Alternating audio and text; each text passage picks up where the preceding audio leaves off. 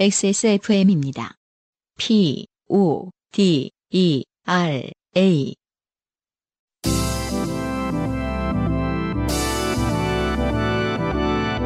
요즘은 팟캐스트 시대.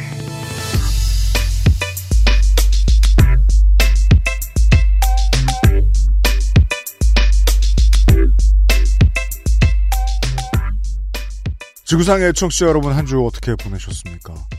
저희들이 녹음을 하고 있는 주간 아무리 빨라도 그 다음 주, 즉 2021년 1월 말은 인류사에는 이렇게 기록될 겁니다. 코로나19의 공식적인 감염자 수가 1억 명을 넘은 주로 기록이 될 거예요.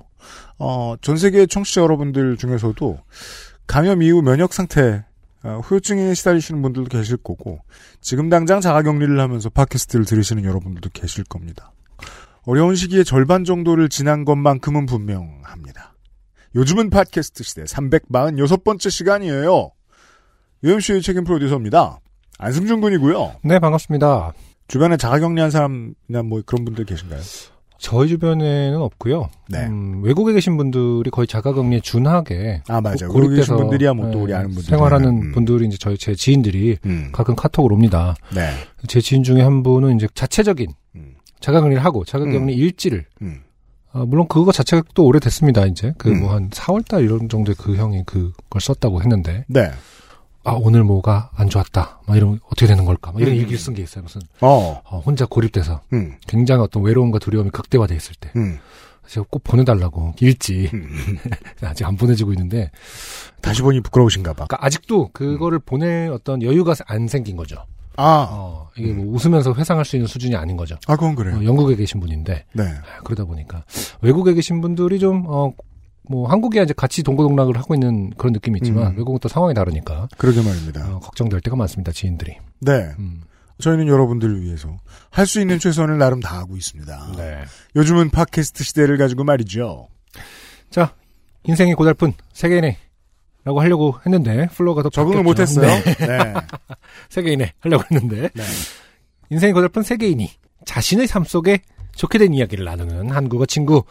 여러분은 지금 요즘은 팟캐스트 시대를 듣고 계십니다. 그럼요. 당신과 당신 주변의 어떤 이야기라도 주제와 분량에 관계없이 환영합니다. 요즘은 팟캐스트 시대 이메일 xsfm25 골뱅이 gmail.com 조땜이 묻어나는 편지 담당자 앞으로 보내주신 사연들을 여기서도 한번 속을 뻔했죠. 네.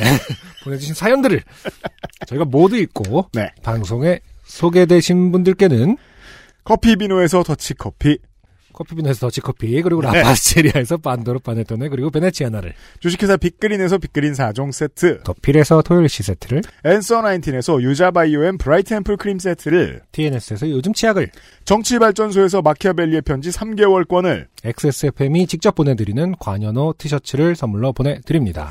요즘은 팟캐스트 시대는 내 책상 위의 제주 Tasty Island, 피부의 해답을 찾다 도마 Cosmetic Answer 19, 커피보다 편안한 커피 비노 더치 커피에서 도와주고 있습니다. XSFM입니다. 뜨거운 물에 한 스푼, 잘 구워진 빵에 한 스푼. 샐러드 드레싱으로 한 스푼. 다양하게 즐기는 청정 제주의 맛. 내 책상 위의 제주, Tasty Island, 제주 유채꿀 한라봉청. 피부, 미백의 해답을 찾다. Always 19, Answer 19. 전국 롭스 매장과 액세스몰에서 만나보세요. 심예슬 씨의 후기부터 시작하죠. 네. 안녕하세요, UMC님, 안승준님, 안양의 쿨러너 심예슬입니다. 음흠. 간만에 생산적인 일을 한 것 같아서 매우 기쁘네요. 이 생산적이라는 것이 얼마나 주관적인 것인지. 이 건조하고 냉소적인 개그 음흠. 너무 좋아요. 네. 간만에 생산적인 일을 하셨어요, 심예슬 씨가. 유형이 수리산에 있는 학교들을 이야기하실 때 생각보다 많은 학교가 있다는 사실을 알고 깜짝 놀랐는데요. 그렇죠. 사실은 이제 알아본 적은 없다라는 뜻이죠. 기억해 보면요. 안승준 군의 학교는 어떤지 제가 모르겠는데 우리 동네에서 뭐니까 저희도 이제 산에 있죠. 그래요. 저는 평지에 있었는데 저희 학교 어, 등 뒤에 학교 또 있고 음흠. 사거리 맞은편에 학교 또 있고 거긴- 학교 엄청 많거든요. 그리고 거긴 대부분 평지죠. 어떤 학교는 몰랐어요. 그 평지를 얘기하는 게 아니라 그, 그 학교가 상당히 많았더라. 아, 밀집 지역이다. 라는 걸 나중에 이제 한 10여 년 지나서 운전하면서 알게 되고 그랬던 아. 것도 있었어요, 저도. 음, 드론을 띄워보고 알게 되거나. 그러니까 말이에요. 이제 그 항공 지도를 보게 되면서 알게 되거나. 심지어 학교 뒤쪽에 무슨 비밀 부대도 있었는데 그것도 나중에 알게 됐어요. 아, 그렇군요. 여튼 그거 여전히 비밀인 건 아니죠? 이제 없어졌어요. 아, 그렇군요. 정보사령부. 두 분의 말씀을 듣다 보니 대한민국에 널린 게 산인데 산에 있는 학교가 많은 게 당연하겠구나. 나만 등반하듯이 학교 다닌 게 아니구나 하고 생각했습니다. 네. 인구 밀집 지역엔 더 그렇습니다. 음흠. 이건 뭐 거의 낚시꾼들이 내가 얼마나 큰 거 잡았느냐 얘기한 거랑 비슷하게 우리 학교가 더 가팔랐어 뭐 이런 얘기 거의 그런 수준 아닌가요? 모두들? 혹은 음. 우리 나이 때 또래부터는 아예 그냥 없어져 버린 취미 중에 하나가 네잎 클로버 수집인데요. 네네. 자기 이파리 많은 클로버 모았다고 자랑하면 음. 그보다 많은 사람 분명히 옆 동네에 또 나옵니다. 아, 네이클로버의 술을. 네. 어. 잎이 막 열 몇 개인 그런 것도 있단 말이에요. 아, 네잎 클로버가 이- 입이 열 몇 개인 게 있다고요? 그러니까 걔는 내 입이 아닌 거죠. 아, 그렇죠. 네. 어, 네. 열립 클로버. 열한 입뭐 이런 거죠. 붙여야지, 뭐 이러면서. 나만 등반하듯이 학교 다닌 게 아니구나 하고 생각했습니다. 하지만 적어도 수리산에서는 저희 학교가 제일 높은 곳에 있고 자연 친화적일 것이란 자부심은 여전합니다. 음. 저희 학교는 뒷동산에 뱀도 나오고 체육 시간에 너구리도 나오고 등굣길에 다람쥐가 까치 주둥이를 잡고 싸우는 거 뭐야 이게 네가 아버지 뭐 하시노 이건가요? 그 주둥이를 잡는다라는 건? 아 물론 다람쥐가 그립이 좀 잘 되죠. 그래도 그렇게 이, 속된 말로 깡이 그렇게 좋은가? 이렇게 까치가 사실 굉장히 크고 예. 잔인한 새거든요. 살벌한 양반이죠. 네, 원래 이제 네. 새도 잡아먹고 이런 분이라서 글쎄요, 뭘본 거죠? 그냥 다람쥐 빠르시니까 또 예. 살짝 이렇게 아이고 죄송합니다. 잡았네.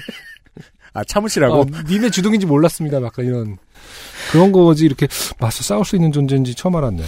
다람쥐가 까치 주둥이를 잡고 싸우는 거 구경할 수 있는 그런 곳이었거든요. 나중에 심심하면 산에 있는 학교 출신 모임을 만들어 볼까 봐요.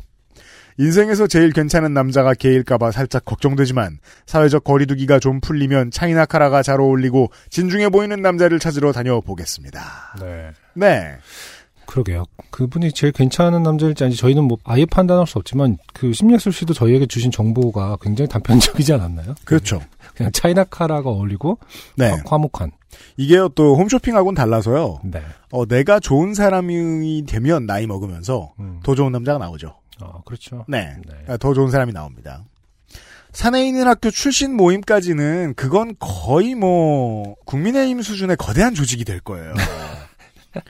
그런 건 몰라도 네. 아 이분과 같은 학교를 나오신 분의 후기는 저희가 받았습니다. 그렇군요. 그럼 심예술 씨와 이분은 선후배 관계일 수도 있고 뭐 동- 동기일 수도 있고 이렇겠네요. 네, 김지연 씨입니다. 산에 있고 밑에 대학이 있고 교복이 차이나카라인 학교면 별명이 헐리우드인 제 모교밖에 없을 텐데 거기가 맞나 싶네요. 네. 저는 별명이 헐리우드라고 해서 이게 안양에 있는 학교 중에 이렇게 뭔가 연예인을 많이 배출한 학교인가. 아마 그럼 예고일 텐데. 그러니까 안양예고가 이- 그것도 우리 때일 수 있거든요. 그쵸? 근데 안양예고는 음, 어, S가 없습니다. S로 시작하지 않아요. 그러니까요. 그래서 이게 그 학교에 관련된 사진 하나 보내주셨는데 음, 왜 별명이 헐리우드인지 바로 알 수 있습니다. 그러니까 사진을 보니까 어, 산 중턱에 어, 학교 이름이 거다랗게 헐리우드 간판처럼. 네, 네. 써 있어요. 하지만 김지현 씨는 확신이 없으셨나 봐요. 그래서 저희들에게 질문을 하셨어요. 정답은 이미 나왔습니다. 네. 지금 상황상 김지현 씨만 확인 못하신 거예요. 아리까리한 이유는 몇 가지 디테일이 달라서예요. 기분만 낸 수준으로 교문이 있었다고 하시던데 저 다닐 때는 아예 교문이 없었어요. 지금 생각해보니 왜 학교인데 교문이 없었지? 싶긴 하네요. 음, 김지현 씨와 심예슬 씨는 같은 시기에 다니진 않으셨고요. 그러네요. 그게 과거든 미래든 음흠. 김지현 씨가 다니실 때의 이 학교가 좀 더 합리적이었다는 사실을 알 수 있습니다. 아니 근데 그걸 또 없앴다라는 게 합리지 아닐지는 모르겠어요. 만약에 아까 없었어. 아니 있다가 없앴다면은 그것도 굳이 없앨 일인가? 뭔가 그 없애는데도 돈이 드는데? 에코 브리지 삼아서 아. 멧돼지가 못 다니길래 뭐 이- 이런 이유가 아, 있으려나 그래봤자 뭐 다람쥐랑 까치 싸움만 붙이지 뭐. 여튼 이 사연자님은 안양 토박이들도 잘 모르는 학교라고 하시더라고요. 별명의 이유이기도 하고 간판을 헐리우드처럼 달아놔서 안양 내의 높은 건물에서는 다 여기가 보여요. 네. 그래서 이 학교는 위치가 잘 알려져 있어요. 특히 언덕길에 유명하다 보니 겨울이 되면 눈 때문에 언덕에 밧줄 내려주는 학교라는 소문이 자자했습니다. 네. 그렇다면 이렇게 예상해 볼 수 있습니다. 이 헐리우드 간판도 학교를 너무 몰라줘서 돈을 들여서 나중에 붙인 것일 수도 있습니다. 여기 학교 있어요. 약간 이런 느낌이에요. 네. 음, 그리고 드론 시대를 맞아서. 김지현 씨의 말씀처럼 이 산 많은 학교들을 놀리면서 눈 오면 밧줄 내려준다는 얘기는 너무 많죠. 네 너무 많습니다. 음, 하지만 소문과 달리 밧줄을 내려주진 않더라고요. 그 대신 눈이 온 날이면 10년 넘게 그 학교에서 근무한 베테랑 선생님들이 뒤에서 밀어주고 앞에서 당겨주고 낙어된 애들 주워가면서 등교시키던 기억이 나네요. 네. 아, 아이젠을 쓰시겠군요. 요새는 또 모 아나운서님이 언덕 때문에 자퇴한 학교라고 소소하게 유명세를 탔네요. 음, 자퇴까지는 흔치 않, 않았지만 전학 가기 위해 이사 가는 친구들은 많긴 했어요. 그렇군요. 학교가 그런 곳에 있는 이유를 부동산 사기를 당한 거라고 추정했다고 하시던데 저 때는 학교 부지를 박 전 대통령이 산을 밀어서 만들어준 곳이라 이런 위치인 거라고 수업 중에 선생님들이 여러 번 언급하셨어요. 박 대통령, 우공 이사님인가? 박 대통령이 우공. 그분한테 그런 말을 쓰는 게 적당한 표현인지 모르겠습니다만. 그러니까. 아니, 제 말의 핵심도 이분이 밀어주신 건 아니고, 이분이 누군가를 시켰으면 시켰겠지. 그렇죠. 네. 네. 어, 당초에 믿을 수 없는 몇 가지의 질문들이, 그니까 그 해석하기 어려운 몇 가지의 질문들이 나왔지만 그 질문 이전에 김지현 씨, 심예슬 씨와 같은 학교를 나오신 건 맞습니다. 네. 서로 인사하시고요. 네. 전화 연결하면, 안녕하세요. 이렇게, 안녕하세요. 이렇게. 자, 오늘 요즘은 팟캐스트 시대 시간은 지난주에 요파씨 본편의 후속작입니다. 어, 지난주에 요파시 본편. 네. 뭐였죠? 어, 우리, 뭐, 좀 전에 김지현 씨의 후기도 그렇고, 음흠. 이 지난주 사연에 삘 받아서 사연 보내주신 분들, 아, 그렇죠. 보통은 지난주 사연에 삘 받아서 비슷한 장르 쓰시면 다 탈락합니다. 음. 이번에는 아닙니다. 아, quality가 좀 있군요. 네. 보통은 탈락합니다. 알겠습니다. 사실은 quality가 있는 게 아니고요. 아, 제가 그 에디터한테 이 사항을 인수인계 잘 못했어요. 그래서 어, 인심 좋은 에디터가 많이 뽑아줬어요. 당신들이 그런 사람들이래요. 네, 저라면 그냥 떨궈버렸을 거예요. 자, 오늘의 첫 번째 아, 사연은 음, 그냥 뽑아도 뽑혔을 네. 김동희 씨의 아, 사연입니다. 그렇게 또 말해 주실 거예요? 그럼 뒤에 그 언급 안 하면 딴 사람들은, 딴 사람들은 뭐가 되나요? 어. 그러려니 하세요. 자, 김동희 씨의 사연입니다. 안녕, 유형, 안녕하세요. 어, 안녕, 유형하세요라고 하셨네요. 어. 감사합니다. 뭐야 이게 그새 유행이 됐나 보네요. 안녕, 유형하세요. 김동희입니다. 난 못 읽었어 이거. 음, 그러게.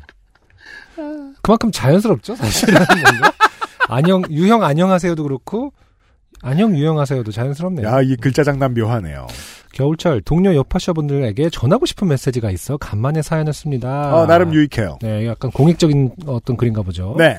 때는 3년 전 겨울에 여자친구와 저는 저녁을 먹기 위해서 종종 가던 전집에 들렀습니다. 음. 모듬전을 시키고 앉아 있는데 아주 아, 아 아주 어머니께서 아주와 이렇게 머니가 지금 다음 말자. 줄로 띄어써졌는데 이것까지 아주- 신경 쓰기는 어려워요.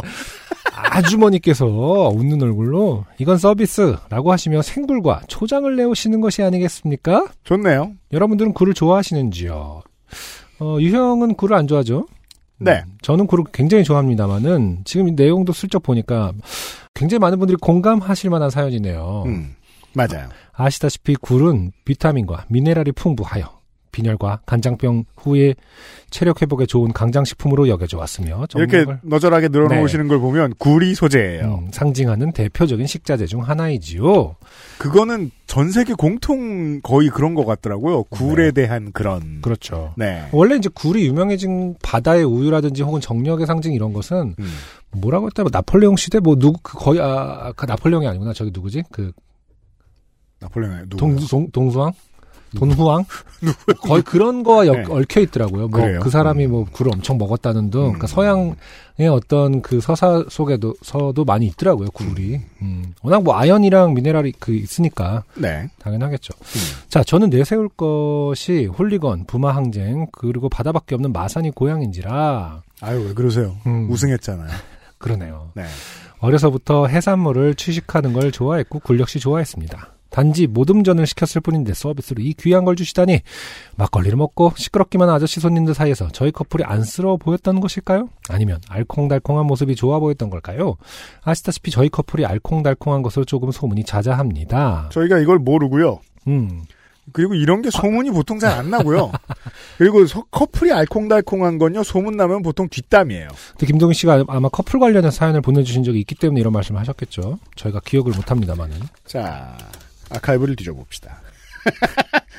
마침 저희에게 음, 저에게 지금 스프레드시트가 열려 있어요.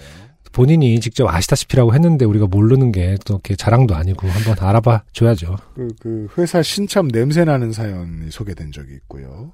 그다음에 그렇죠. 벽지가 부풀어 오른 아, 그렇죠. 그러니까 추구기가 된 네, 그 아, 사연이고요. 맞아요. 아. 커플하고 관련이 없는 것 같은데. 아니요. 그, 근데 그 사연들 사연들 속에서 보내주신 사연들 사연들 속에서 여자친구와 굉장히 긴밀하게 협의를 하는 어떤 그런 것들이 좀 있었나 봐요. 음, 제 그럴 수 기억에 있습니다. 좀 그랬던 것 같아요. 아무튼 뭐 알콩달콩하다고 주장합니다. 네. 어쨌든 서비스로 나온 싱싱한 굴을 먹고 주문진 아니 주문 주문한 모듬전도 맛있게 이건 대본 탓이 아니잖아요. 어, 그렇죠. 아니 주문한 모듬전을 아유 오케이? 한눈에 이렇게 그 캡처했더니 주문진이 됐어요. 주문한 모듬전도 맛있게 먹고 다음 날 저희 커플은 어, 노로바이러스에 걸렸습니다. 네, 생활 정보 사연이에요. 몸살과 설사로 연차를 내고 누워 있었지요. 음, 3년 전의 얘기랍니다. 아 노로바이러스 무섭죠, 정말로. 네. 음. 지난 주말 일이 있어 부모님 집에 방문했습니다. 어머니께서 어, 아들이 왔다고 맛있는 걸 주신다며 아니 생굴을 구글은 이런 걸 어떻게 하는 거예요? 제가 니은을 눌렀더니 첫 음. 번째 검색어가 노로바이러스예요. 그렇죠. 요즘 겨울철 음식 때문에 검색을 굉장히 많이 하죠. 그리고 또 요즘에는 이제 배달 음식이 굉장히 많아져 갖고 네. 해산물만 따로 뭐 굴이라든지 성게라든지 quality를 굉장히 유지해서 보내주는 서비스들도 굉장히 많아졌거든요. 음, 그러다 보니까 이제 굴 먹을 기회가 옛날보다 자, 자주 있는데 그렇군요. 근데 걱정도 또 그만큼 상승하거든요. 왜냐하면은 12월 중순쯤에 해안수산부에서도 발표를 했고 경남 통영지방에서 노로바이러스가 검출이 됐었거든요. 12월 음. 중순에. 음, 그러다 보니까 이제 생식으로 먹지 말라는 그것도 표기하기로 하고 막 이랬거든요. 그게 얼마 네. 전이에요. 음. 그러다 보니까 아직까지도 이제 저 같은 경우도 이게 좀 괜찮아졌나를 계속 음, 굴 생각이 나면은 계속 아. 뉴스를 검색해 보게 네. 돼요. 시즌에 따라 주의하시고요. 음, 굴을 좋아하는 분들은 사실 계속 검색해가면서 상황을 보고 있습니다. 그러네요. 유엠 씨는 별로 좋아하지 않으니까 아예 관심 없을 수 있지만. 신경 안 쓰면 됩니다. 그러니까요. 얼마나 편해져요. 음. 김동희 씨가 얘기해주신 이 상황은 3년 전인데요. 음흠. 아, 뭐, 말이 3년이고, 그래도 3년 전이라도 이런 일 겪고 나면은 트라우마가 좀 있어요. 그럼요. 네. 노로바이러스가 사실은 다 분변에서 오는 거잖아요. 정확하게. 아, 그래요? 인간의 분비물에서 그 분변에서 오는 거예요. 아. 네. 그냥 뭐 유통 과정 중에 상했다 이런 게 아닙니다. 음. 네. 그래서 그 양식장 환경하고 굉장히 밀접한 관련이 있기 때문에 일어나는 일이거든요. 음. 양식장 주변에 인간이 쓰는 화장실이서 그것이 유입되기 때문에 일어나는 일이에요. 그렇군요. 네, 그래서 이게 굉장히 많은 양의 굴이 미국으로 수출이 되는데 2012년인가에 한번 그 노로바이러스 검출된 채로 음. 수출이 됐, 그, 그런 사건이 있어서 FDA에서 와가 그걸 수입 금지를 했어요. 음. 그래갖고 경남 통영지방 이쪽이 천억 정도의 피해를 봤거든요. 그때 2012년 정도에. 음. 그 이후로 그 관계 시설들을 다 바꾼 거죠. 조금씩. 음. 음. 그래서 양식장이라든지 혹은 그런 관계 그 간이 화장실이라든지 네. 그냥 바다는 워낙 넓으니까 그냥 흘러 들어가도록 내버려 뒀던 음. 모든 것들을 다 정비하기 시작한 거죠. 음. 그러면서 좀 나아졌다고 하더라고요. 야, 아는 게 많은 거 보니까 굴을 진짜 좋아하는군요. 저, 예. 뭐 좋아하고. 제가 알아낼 수 있는 건 그밖에 없네요. 네. 좋아하고 또 걸려본 적도 있고. 아하, 네. 걸려봤어요. 그럼요. 아, 그러니까 예. 이게 진짜 무서운 거고 치- 먹고 싶은데 신경을 안 쓸래 안 쓸 수가 없는 굉장히 안타까운 부분입니다. 음. 최근까지도 다시 또 노로바이러스가 다시 또 재발한 이유는 아, 원래는 그 시즌에 비가 많이 안 오는데 12월 달에 비가 엄청 많이 왔잖아요. 음. 그것 때문에 음. 아, 그 넘친 겁니다. 어떤 그 근처에 있는 가정집 환경에서의 그 분변까지도 음. 바다로 유입이 된 거죠. 라고 해양수산부가 밝혔어요. 아하. 조사를 해봤다는 어, 거 아닙니까? 양식장 근처의 문제가 아니라 음. 비로 인한 어떤 유입이다. 아, 음. 그 폭우로 인한 유입이다. 이렇게 음. 돼서 아무튼 그렇습니다. 이게 유통 그거하고 상관이 없어요. 진짜 그냥 양식장 환경과 관련돼 있기 때문에 음. 참 안타까운 문제입니다. 알겠습니다. 현재로 넘어옵니다. 네. 그래서 이제 어머니께서 아들이 왔다고 맛있는 걸 주신다며 생굴을 씻고 계셨습니다. 제가 3년 전에 노로바이러스가 걸린 일이 있어 그 이후로 생굴을 안 먹고 있다 하자 어머니께서는 이거 어제 우리도 먹었어. 괜찮아. 라고 하셨습니다. 다으다, 다으다. 그렇죠. 이런 거를 믿고 하는 경우가 있죠. 확률상 이건 괜찮겠다 싶은 마음이 들었고 군침도 돌았습니다. 생굴을 초장에 찍어 맛있게 잡숫고 잘 쉬고 집에 올라와 다음날 저는 또 노로바이러스에 걸렸습니다. 이럴 수도 있군요. 그렇더라고요. 이게 제가 노로바이러스에 걸렸을 때 보건소에 전화를 했었습니다. 음. 어, 이것을 어떻게 해야 되냐. 이 음식점에서 먹은 것 같은데 음. 어, 분명히 그거밖에 없는데 가족 중에 세 명이 먹었는데 두 명만 걸렸다. 음. 그랬더니 그것은 어, 2인이 걸려서 한 명만 걸려도 가능성이 있다. 다 걸리지 않았다라고 해서 음. 그것과 연관성이 없는 건 아니라고 음. 보건소에서 정확히 말해줬거든요. 음. 세명 중에 두 명만 걸려도 세명 음. 중에 한 명만 걸려도 그 음식점에서의 음식의 원인일 수 있다. 음. 사람마다 다르기 때문에. 네. 음. 그러니까 어떤 경우는 이제 음식점 측이라든지 혹은 뭐 개인이 생각할 때도 어 나만 그런 거면은 내가 어디서 어저께 우리가 다 같이 회식을 했는데 나만 걸렸다면 그 음. 음식점은 아니겠지라고 생각할 수 있잖아요. 음. 그건 아니래요. 아, 음. 그러니까 다 같이 이제 문제가 전혀 없는 굴을 먹고 음, 어, 안승준 군만 음. 화장실에서 이상한 짓을 했다거나 어, 그건 그냥 평소의 느낌인 거죠, 그냥. 네. 근데 이제 이게 네가 변기에서 물을 먹은 거 아니야? 이게 아니다. 자 김동희 씨보다 어머니가 음. 어 뭔가 면역력이 좋은 상태거나 그렇죠. 그런 정도의 문제일 수 있다라는 거죠. 제가 건강한 노인네들 만나봤거든요. 보통 우리보다 건강해요. 어, 김동희 씨막 술- 굴리지 않으시기 어, 때문에. 술 작작 먹고 좀 아니, 김동희 씨 어. 탓은 하는 건 아니에요. 아주 조금만 하는 거예요. 어머님도 얼마나 관- 관리 잘하십니까? 맨날 걸으시고 이렇게. 그러니까 말이에요. 어머님 번- 번 받으셔야 돼요. 그건 분명해요. 네.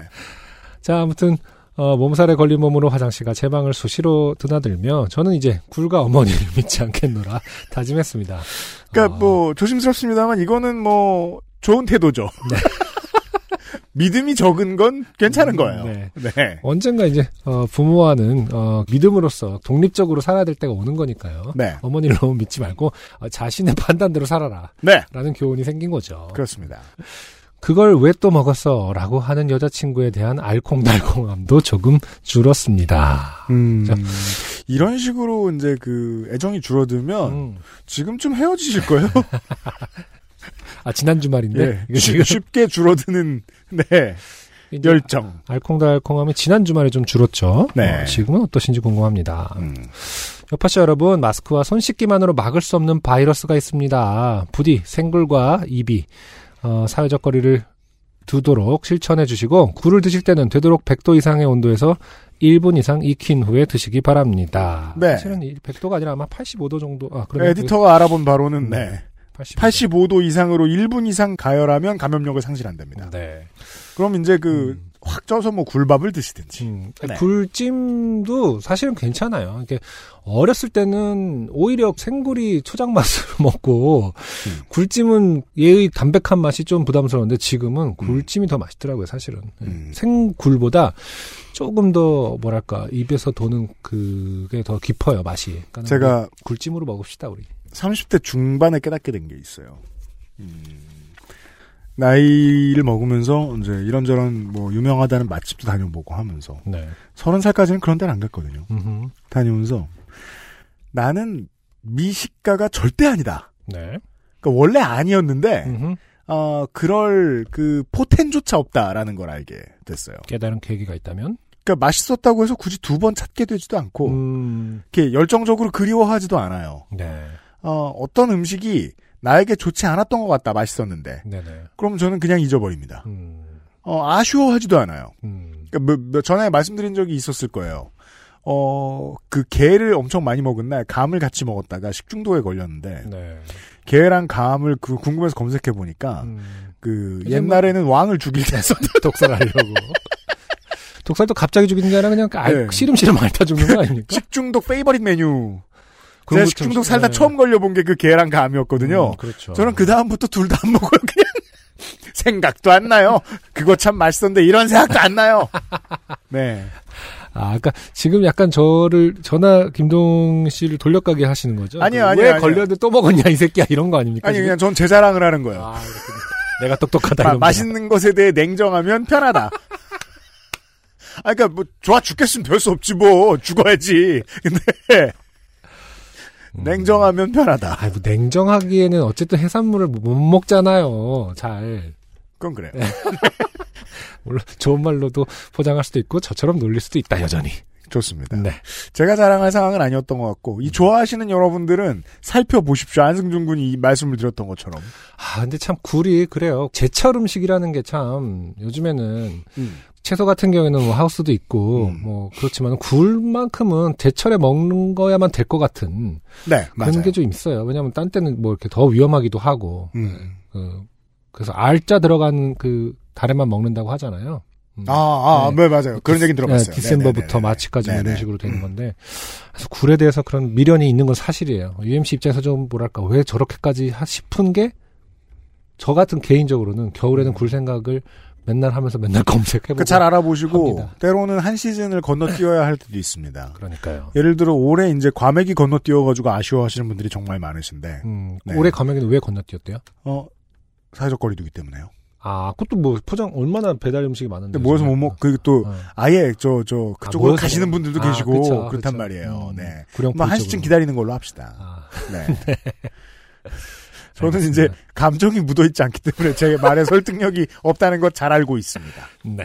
광고 듣고 오죠. XSFM입니다. 오늘 커피 드셨나요? 더치커피 한 잔 어떠세요? 최고의 맛과 향을 위한 10시간의 기다림. 카페인이 적고 지방이 없는 매일 다른 느낌의 커피. 당신의 한 잔을 위해 커피비노가 준비합니다. 가장 빠른, 가장 깊은 커피비노 더치커피. 자, 광고 전에, 아, 광고를 저희가 듣는 동안에, 음. 안승준 군이 또 이 노로바이러스에 대해 알고 있는 다른 지식을 저에게 네, 전파해 줬어요. 보건소에 전화해 보면 알 수 있는 간단한 지식인데. 네. 뭐 이렇게, 어, 피해 보상에 관련된 건데, 직접 물어보세요. 약간. 네. 아무튼 제가 뭐 그거 그때 그렇게 하진 않았는데 다행히 왜냐면 음식점 측에서 그냥 그 보험이 들어 있었기 때문에 치료비를 보상해 줬어요. 보험 아, 통해서. 맞다. 또, 네. 일부 음식점들은 관련된 보험을 필요도 그럼요. 예, 그래서 깔, 깔끔하게 뭐 했는데 이제 그거를 증명하기 위하려면은 이제 본인의 어떤 상태를 증명해야 되잖아요. 네. 네, 그래서 뭐 제출해야 될 것들이 있거든요. 네. 그것에 대해서 잠깐 있습니다. 얘기했습니다. 네. 네. 제출하는 것은 몸에서 나오는 것입니다, 참고로. 네. 네. 자, 목포의 엄민희 씨가, 아 그렇죠. 네, 또 만났어요. 네. 안녕하세요. UMC님, 안승준님, 조물주님, 윤세민님, 서상준님. 저는 왼손잡이라고 생각하는 양손잡이입니다. 그렇죠. 잠깐 지난주인가요? 얘기한 적 있죠. 이 좌투 양타면, 음흠. 좌투죠. 네. 하지만 분명히 우투보다는 더 제- 다재다능한 것 같아요. 그러니까 그- 그리고 몸값이 더 비싸요. 어, 그렇긴 하죠. 전 다재다능한지는 모르겠습니다. 아니 어쨌든 그 실생활에서 아, 그래요? 어쨌든 양손을 쓰니까. 음, 아, 그건. 그렇습니다. 고기 자를 때 왼손으로 자를 수 있다니까요. 음, 환상적이네요. 음. 네. 한 손으로 집게를 잡고 음. 글 쓰고 붓을 잡고 하는 건 왼손으로만 가능하고 젓가락질은 오른손만으로 하거든요. 음. 아기 때 가로 열고 유딩 때 글씨 배울 때 왼손으로 글씨 쓰기 시작했는데 이때 아무도 뭐라 안 해서 왼손으로 열심히 기역 니은 디귿 리을 쓰면서 글씨는 왼손으로 쓰게 되었습니다. 좋네요. 음, 그렇죠. 이게 엄민 씨 세대만 해도 제가 정확하게 뭐 나이는 모릅니다만은 뭐 아무도 뭐라 안 하는 음. 시절이었나 보죠. 그리고 거의 모든 경우, 음. 펜만큼은, 음. 어, 아무도 차별하지 않습니다. 아니 근데 우- 나 때는 분명히 왼손잡이 선생님이 오른손을 쓰- 선생 빼고. 펜은 나를 차별하지 않아요. 아 이게 그렇죠. 키보드 마우스랑은 달라요. 음, 아 펜. 예, 아, 냉장고 그렇죠. 이런 거랑 다르게, 네. 펜은 내가 그냥 잡고 싶은 대로 잡아대잖아요. 그런데 젓가락질 배울 때는 부모님이 오른손으로 젓가락질 하라고 배워서 오른손으로 해요. 네. 음, 밥상머리 압박은 참 많은 가정들이 다 하고 있었죠. 그렇죠. 문제는 바른 젓가락질이라고 하는 그 젓가락질로는 못하고 젓가락을 연필 잡듯이 잡아서 젓가락질을 합니다. 네. 자, 엄민희 씨의 오른손인 것으로 보이는 손에 짤이 있습니다. 네. 보니까 연필 잡는 거랑 비슷해 보이기도 하고 음. 그러니까 소위 말해 컨벤셔널은 아닌데요. 네. 안승준 군이 지금 젓가락 잡는 아, 것을 해보겠다며. 잡는 거 자체는 괜찮은데 엄지가 위에 젓가락을 고정하지 않고 엄지를 이렇게 최고라는 듯이 피고 하시는 그런 스타일이군요. 네. 뭔가 되게 아, 너무 맛있어서 사람들에게 말하고 싶어하는 듯한 동시에 말하는 그립이에요. 젓가락질 하면서 최고다. 왼손을 써도 되는데 그럴 정신이 없이 젓가락질 하는 손으로 지금 최고라고 엄지를 굉장히 그, 뒤로 보낸 상태에서 하시는 스타일이시네요. 이번 주 사연이 지난주의 후속작이라고 하는 데에 이 엄민희 씨 및 잠시 후에 소개해드릴 사연들이 연관이 있습니다. 그렇군요. 이 왼손잡이 사연과 관련해서 뭔가 이야기를 덧붙여주신 분들이 많아요. 엄민희 씨도 그중 하나죠. 그렇군요. 이것도 오빠가 바른 젓가락질 못한다고 혼나는 걸 보면서 자라서 X자는 안 되게 하자라는 의지로 연필 잡듯이 해서 어, 11자로 젓가락질 합니다. 그렇군요. 11자는 확실히 지켜지고 있긴 하네요. 네. 음. 저도 어렸을 때 누나가 하는 걸 보고 배웠었는데 그 당시에 이제 누나가 그 손을 다쳐갖고 손톱이 빠지는 일이 있었어요. 아이고야. 음, 그래갖고 이제 한참 배울 때 좀 그 아픈 손가락 을못 잡고 이렇게 했었거든요. 아, 그걸 보고 혼났어요? 그대로 그걸 그대로 보고 자랐어요, 제가. 아. 어, 그래갖고 나중에 오. 부상 투혼. 어. 눈물겨운데 막 이러면서. 아플 때도 저럴 수 있다면 유사시에 좋겠어. 그래서 꽤 오랫동안 이상하게 하다가 재수할 땐가 삼수할 땐가 그때서야 고쳤어요, 사실은. 음. 혼자 밥 먹으면서 삼수할 때는 재수할 땐 친구들이 많았거든요. 그렇군요. 삼수할 때는 혼자 했거든요. 음. 혼자 도시락을 먹으면서 그러니까 그 도서관에서 군내식 때 먹으면서 심심하니까 음. 삼수할 때 젓가락질을 내가 고치면 음. 대학에 붙을 수 있겠지? 음. 그러니까 의지를 확인한다. 네. 어, 그러면서 이제 해서 고쳤죠. 굉장히 늦게 고쳤어요. 그러니까 저도. 그 안승준 군이 뭐 공부를 못 한다고 저는 생각 안 합니다. 당연히 뭐 일평생 공부를 저보다 잘했어요. 일평생까지? 네. 제가 아는 한은. 음, 근데 그런 놈도 음. 어 삼수 시키면 저런 거 합니다.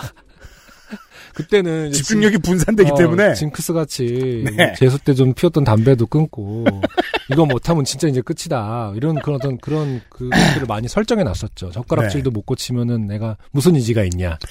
이런 거 있잖아요. 어. 아니 그럼 공부할 의지를 갖고 공부를 하면 되지. 뭘 젓가락질 고쳐. 그 의지가 없었던 거지. 그게 얼마나 힘든 줄 알아? 자 여튼. 절망 속에서 꽃을 피우기가 다 크고 나서 올바른 젓가락 잡는 법으로 엄청 연습했는데도 안 되길래 왼손으로 시도해보니까 바로 되더라고요 아 그렇구나 음. 가로 열고 제가 젓가락 잡는 방식 첨부하겠습니다. 라고 해서 짤을 붙여주셨는데 그럼 저희들은 지금 오른손으로 보이는데 음, 엄민희 씨는 좌우가 뒤바뀐 사진을 보내주셨다는 뜻이 됩니다. 그렇군요. 또 다시 말해서 아니, 왜 오른손인 것처럼 속여요? 여튼 그러면은 사실은 이거 제대로 잡았다라는 사진인 거네요. 네. 그러니까 엄지만 좀 뒤로 같이 이렇게 한 건데 이게 엄지가 어, 원래 이렇게 좀 더 앞으로 나와야 되는데 기역자로 그렇지는 음. 않고 하여튼 뭐참 아무튼 뭐 본 이야기는 아니에요 이건. 음. 네. 요파 씨가 얼마나 어, 이렇게 뭐랄까 생활 밀착형인지 알 수 있죠. 남 젓가락질 젓가락질 사진 하나로 지금 것 같아요. 10분째 얘기하고 있지 아, 네, 않습니까? 그건 그래요. 네. 아, 참 소소한 방송이에요. 음. 자, 이때 제가, 아, 난 양손잡이가 아니라 왼손잡이구나, 라고 생각하게 되었습니다. 아, 그렇구나. 그렇죠. 이 왼손잡이 분들에게 양손잡이구나라는 말은 또 정체성에 혼란을 줄 수 있는 말이었군요. 아 그리고 또 내가 살아가는 것과 나를 어떻게 정의하느냐는 전혀 다른 문제예요. 그렇군요. 네. 얼마 전에 안성준 님이 왼손잡이가 왼손으로 가위질 잘한다고 하시는 걸 들으면서 생각난 에피소드가 있었습니다. 보통 사람들이 쓰는 가위는 오른손 잡이용으로 칼날이 정렬되어 있어서 그렇죠. 어, 그렇죠. 사실 왼손 잡이가 쓰기는 힘듭니다. 네. 따로 검색을 해서 사야죠. 음. 예. 왼손으로 잡고 가위질하면 종이가 가위 위에서 놀고 잘 안 잘라지는 경우가 많아요. 그렇죠. 아, 그렇구나. 하지만 하다 보면 요령으로 어떻게 어떻게 자르긴 하는데 저는 그냥 왼손으로 집게 잡고 오른손으로 가위 잡고 가위질 합니다. 음. 근데 어쨌든 보통 하듯이 가위질을 하면 잘 안 잘려서 왼손잡이용 가위가 따로 나옵니다. 음흠. 음. 제가 고등학교 때 일인데 수업 중에 선생님이 오늘 주로 난도질의 대상입니다. 네. 교사. 음. 왼손잡이는 안 좋다. 가위질도 제대로 못하지 않느냐. 라는 이야기를 하셨습니다. 저희 반에서 왼손잡이는 저 한 명밖에 없었고 저 혼자 발끈했습니다. 그래서 손을 들고 이야기를 했죠. 왼손잡이용 가위를 사면 됩니다. 네. 근데 선생님이 저한테 지고 싶지 않으셨나 봐요.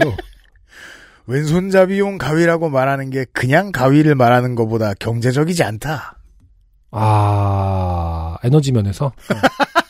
말을 하는 그 단어 수에 대한 에너지 면에서를 말하는 거겠죠? 아이고 두 음, 글자 적게 말하고 야. 오래 살았으면 좋겠네요. 그러니까, 이렇게까지 학생을 이기고 싶었을까요? 그런 양반들 더러 만나죠 우리가. 예, 12년 동안 학교 다니면서. 라고 하면서 왼손잡이가 안 좋다는 이야기를 이어서 하시더라고요. 아니, 다섯 글자 더 말하는 게 얼마나 어렵다고 그렇게 말씀하시는지 얼척이 없었습니다. 네. 아, 그래도 굉장히, 어, 미니 씨가 왼손잡이용 가위를 사면 됩니다라는 말을 또 용감하게 하시긴 하셨네요. 그러게요. 그건 좋아요.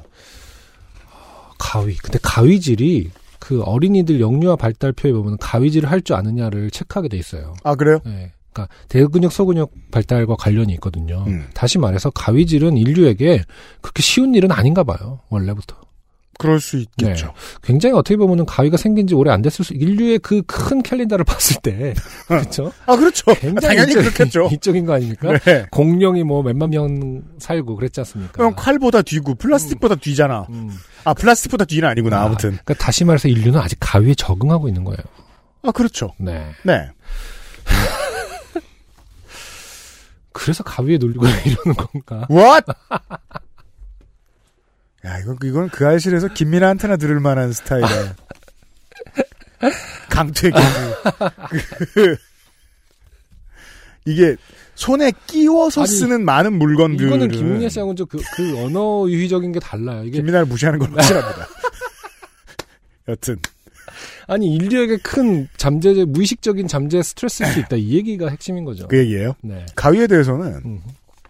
손에 끼워서 쓰는 많은 물건들은 거기에 적응하는데 한 세월이 걸려요. 음, 또 뭐가 있는데요? 저는 포수 미, 미친 거 아니에요? 왜 저를 보면서 얘기해? 죄송합니다. 내가 울렸냐? 제가 이 핸드폰이 울렸잖아, 이 새끼야. 저, 저에게 화를 냈는데 네. 안승준 군을 봤어요. 타이밍이 아차 한번 맞았어요. 아니, 지전하기가 울리는데 나를 똑바로 쳐서 미친 거 아니야? 그럼 내가 위로를 해줘야, 괜찮아. 방송 중에 그럴 수도 있지, 이렇게 해줘야 되나? 스스로를 보듯 하는 눈빛으로 안승준 군을 봐버렸네. 네. 죄송합니다. 그 손에 끼우는 게 또 뭐 있지? 저한테는 포수 미트 음. 같은 게 그래서. 아, 죄송한데, 포수 미트를 실생활에 쓰진 않잖아요. 아니, 그래도 다른 다른 많은 사례들 네. 어저 죽도 아, 죽도를 무슨. 아니 죽도가 각이 안 나와 이게 아, 호구를 끼우고 하면 음, 음. 진짜 각 잡기 어려워요. 이게 내 손처럼 쓰려면 몇 년이 걸려요. 또, 또 또 해봐라. 어, 다 어쨌든 스포츠 그 선택적인. 노트북 그, 키보드, 아, 네. 노트북 키보드. 그럴 네. 수 있죠. 음. 그 손을 확장시키는 물건들은 네네. 적응하는데 시간이 좀 걸립니다. 그렇군요. 네. 그 중에 가위도 있죠. 음. 저는 이제 가위가 최고인 것 같다. 적응하기 제일 힘든, 어, 문명의 이기 중에 음. 아직까지도 적응하고 있는 것일 수도 있다라는 생각을 한 거죠. 네. 이때가 제가 고등학교 때 이야기인데 초딩 때부터 크면서 왼손으로 글씨 쓰면서 선생님들이 어 너 왼손잡이야? 라고 신기해하긴 했지만 한 번도 잘못되었다고 말한 선생님들이 없어서 너무 놀랐습니다. 음. 그렇죠. 다행이죠. 음흠. 아, 그러니까 대부분의 선생님들은 이상하지 않아요. 이것이 이제 어, 좋아요. 로스트에도 나왔던 네. 이적 씨 덕분일 수도 있다. 어머, 뭐, 네네, 그렇죠. 왼손잡이란 노래를 통해서 사회적 어떤 환기가 일어났던 것은 아닌가. 이적 씨가 그 점에 있어서는 세상에 그, 음. 큰 공을 세웠죠. 네. 음. 그러니까 본인이 사회를 가장 많이 바꾼 부분이 그거. 패닉의 왼손잡이. 네. 는 맞아요. 네. 음, 편의점에서 냉장고에 들어있는 음료수 꺼낼 때 불편하다고 생각해 본 적 있으신가? 아, 그렇구나. 이렇게. 이거는 사실은, 어, 어느 쪽 손을 더 많이 쓰든 음. 다 불편합니다. 그런가? 왜 오른손이 이렇게 하니까요? 자기가 그거는 이제, 저 잠시 후에 제가 또 얘기해 보죠. 그래요? 네. 이렇게, 이렇게 열면서 뭐 먹을래? 하면서 이렇게. 아, 시범 보이지 마. 어. 그럴 수는 있죠. 어. 네.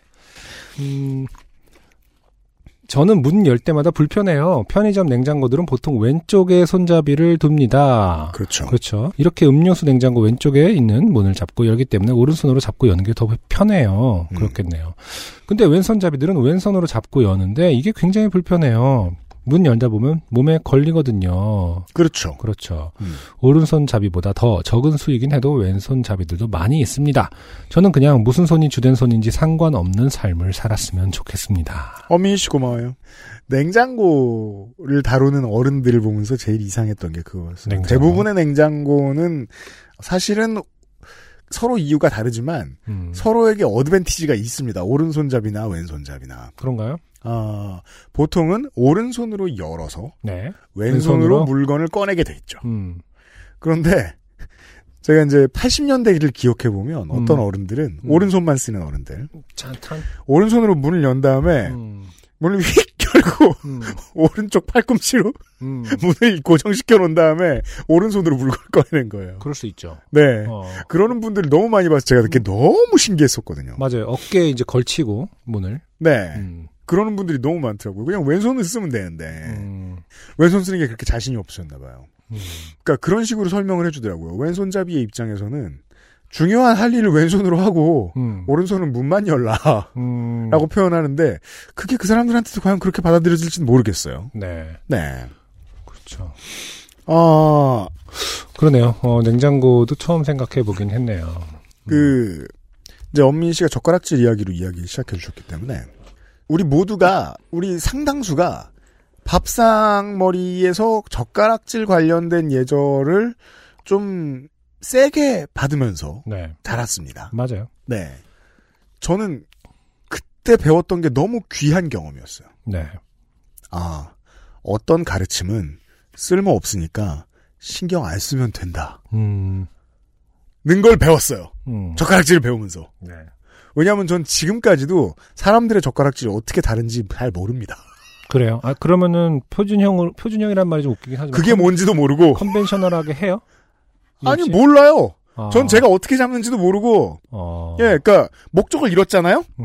그 다음부터는 신경 쓰지 않아요. 음, 그, 그 논리가 머릿속에 어릴 때 딱 있었기 때문에 뭘 더 집어넣기 싫은 거예요. 음, 오. 쓸데없는 가르침을 한 귀로 흘리는 연습을 해야겠다고 생각했던 것 같아요, 그때. 그러면은 부모님들은 이제 쉽게 말해서 포기를 하신 건가요? 만약에 부모님이 지금 이 방송을 들으신다면 지금 처음 아셨겠죠. 그렇게 생각하는 거를 네. 어, 만약에 이제 청취자분들, 청소년 여러분들, 네. 아직 그 문제로 고민하시는 분들이 있다면 참고하셨으면 좋겠습니다. 네. 목적을 이루면 끝입니다. 어, 동의하지 않아요? 아니요, 제가 동의하지 않아서 그- 아니라 그 옛날 생각을 하는 거예요. 그 왜 예를 들어 서 제가 봉태규 씨랑 같이 나는 했던 왜 삼수할 때 그걸 그렇게 아니, 그것은 하나의 어떤 실험이었기 때문에 내가 되나 안 되나 보자 뭐 이런 네. 거기 때문에 그렇게 후회하진 않는데 봉태규 공군가의 방송에서는 그거 이제 옛날 그식 테이블 매너 이런 것들이 굉장히 강력하게 기술이 돼 있잖아요. 아 그래요. 그런 모든 것들이 어디서 왔는가를 잠깐 생각하느라고 이제 동의하지 않는 게 아니라 아, 그러니까 예를 들어서 뭐, 뭐 중세 시대부터 서양의 그렇구나. 서양의 문화일 수도 있고 아 저는 그런 음. 걸 모르죠. 음, 테이블 문화인데 뭐 네. 포크는 어디다 놓고 예를 들어서 뭐 아 맞아요, 맞아요. 순서대로 먹어야 되잖아요. 근데 그걸 안 그렇게 안 먹는 사람이 이제 서양 애들도 그런 이 세대는 그럴 수도 있죠. 저는 20대 때는 부끄러워했는데 서른 넘은 다음부터는 사람들한테 계속 물어봐요. 음, 야, 이 칼은 뭐고 이 칼은 뭐야? 그러니까 왜 오늘 배우고 까먹을 것 같거든요. 읽으면서도 그게 네. 굉장히 구시대적인 관습이고 음. 어떤 것을 차별하는 그 수단으로 작용한다라는 걸 이제 특유군하고 이제 같이 깨달으면서 아, 그렇죠, 비판한 거잖아요. 네. 어 근데 당장 우리나라에서의 젓가락질까지는 음. 어떤 맥락에서 유교 문화에서 그것이 굉장히 권고에 된 건지인지를 잠깐 생각한 거죠. 음. 그럼 누가 아는 사람이 있으려나요? 그 젓가락질 문화도 서, 양 혹은 일본 문화에서 온 스탠다드형이 온 것인지 자, 정치자분들 중에 어떤 역덕들이 지금 있는 건지. 어, 손가락을 우두둑 우두둑 하고 있습니다. 음. 아시는 게 있으면 저희들 좀 깨우쳐 주십시오. 그러면 젓가락질을 쓰는 중국, 일본, 한국 사람들은 다 표- standard라고 불리는 형태가 다 똑같나? 그것도 어, 궁금하네요. 음. 당연히 이제 모든 동아시아로 확장을 해야 될 것인데. 음. 근데 또 스텐을 쓰는 나라는 거의 우리나라밖에 없기 때문에. 아 그래요? 어, 대부분 사실 나무젓가락으로 하고 지금도 나무젓가락을 많이 쓰죠. 와, 진짜 여행을 아시아를 몇 군데를 다녔어도 어. 한 번도 눈여겨본 적이 없네요. 스, 스댕은 거의 스댕 밥그릇하고 스댕 젓가락은 거의 아마 군사정권 시절에 굉장히 표준화와 그 대량 생산과 그 절약 그것과 관련해서 어, 뭘로 먹었는지 기억이 어, 안 난다. 되게 무심한 합리화- 사람이구나. 왜냐면 밥그릇도 스댕이 있는 나라가 거의 없어요, 사실은. 다 도자기죠. 세라믹이거나 나무거나 그렇죠. 그렇군요. 네, 그래서 지금 우리가 테이블에서 쓰는 그러니까 그것도 웃기네요. 식사 예절을 엄청 배운 다음에 다 수댕으로 먹고 있잖아요. 우리는 그 음. 적어도 식당에서는. 네. 그러니까 좀 이상한 독특하게 발전한 문화긴 하죠. 음. 음, 좀 재밌네요.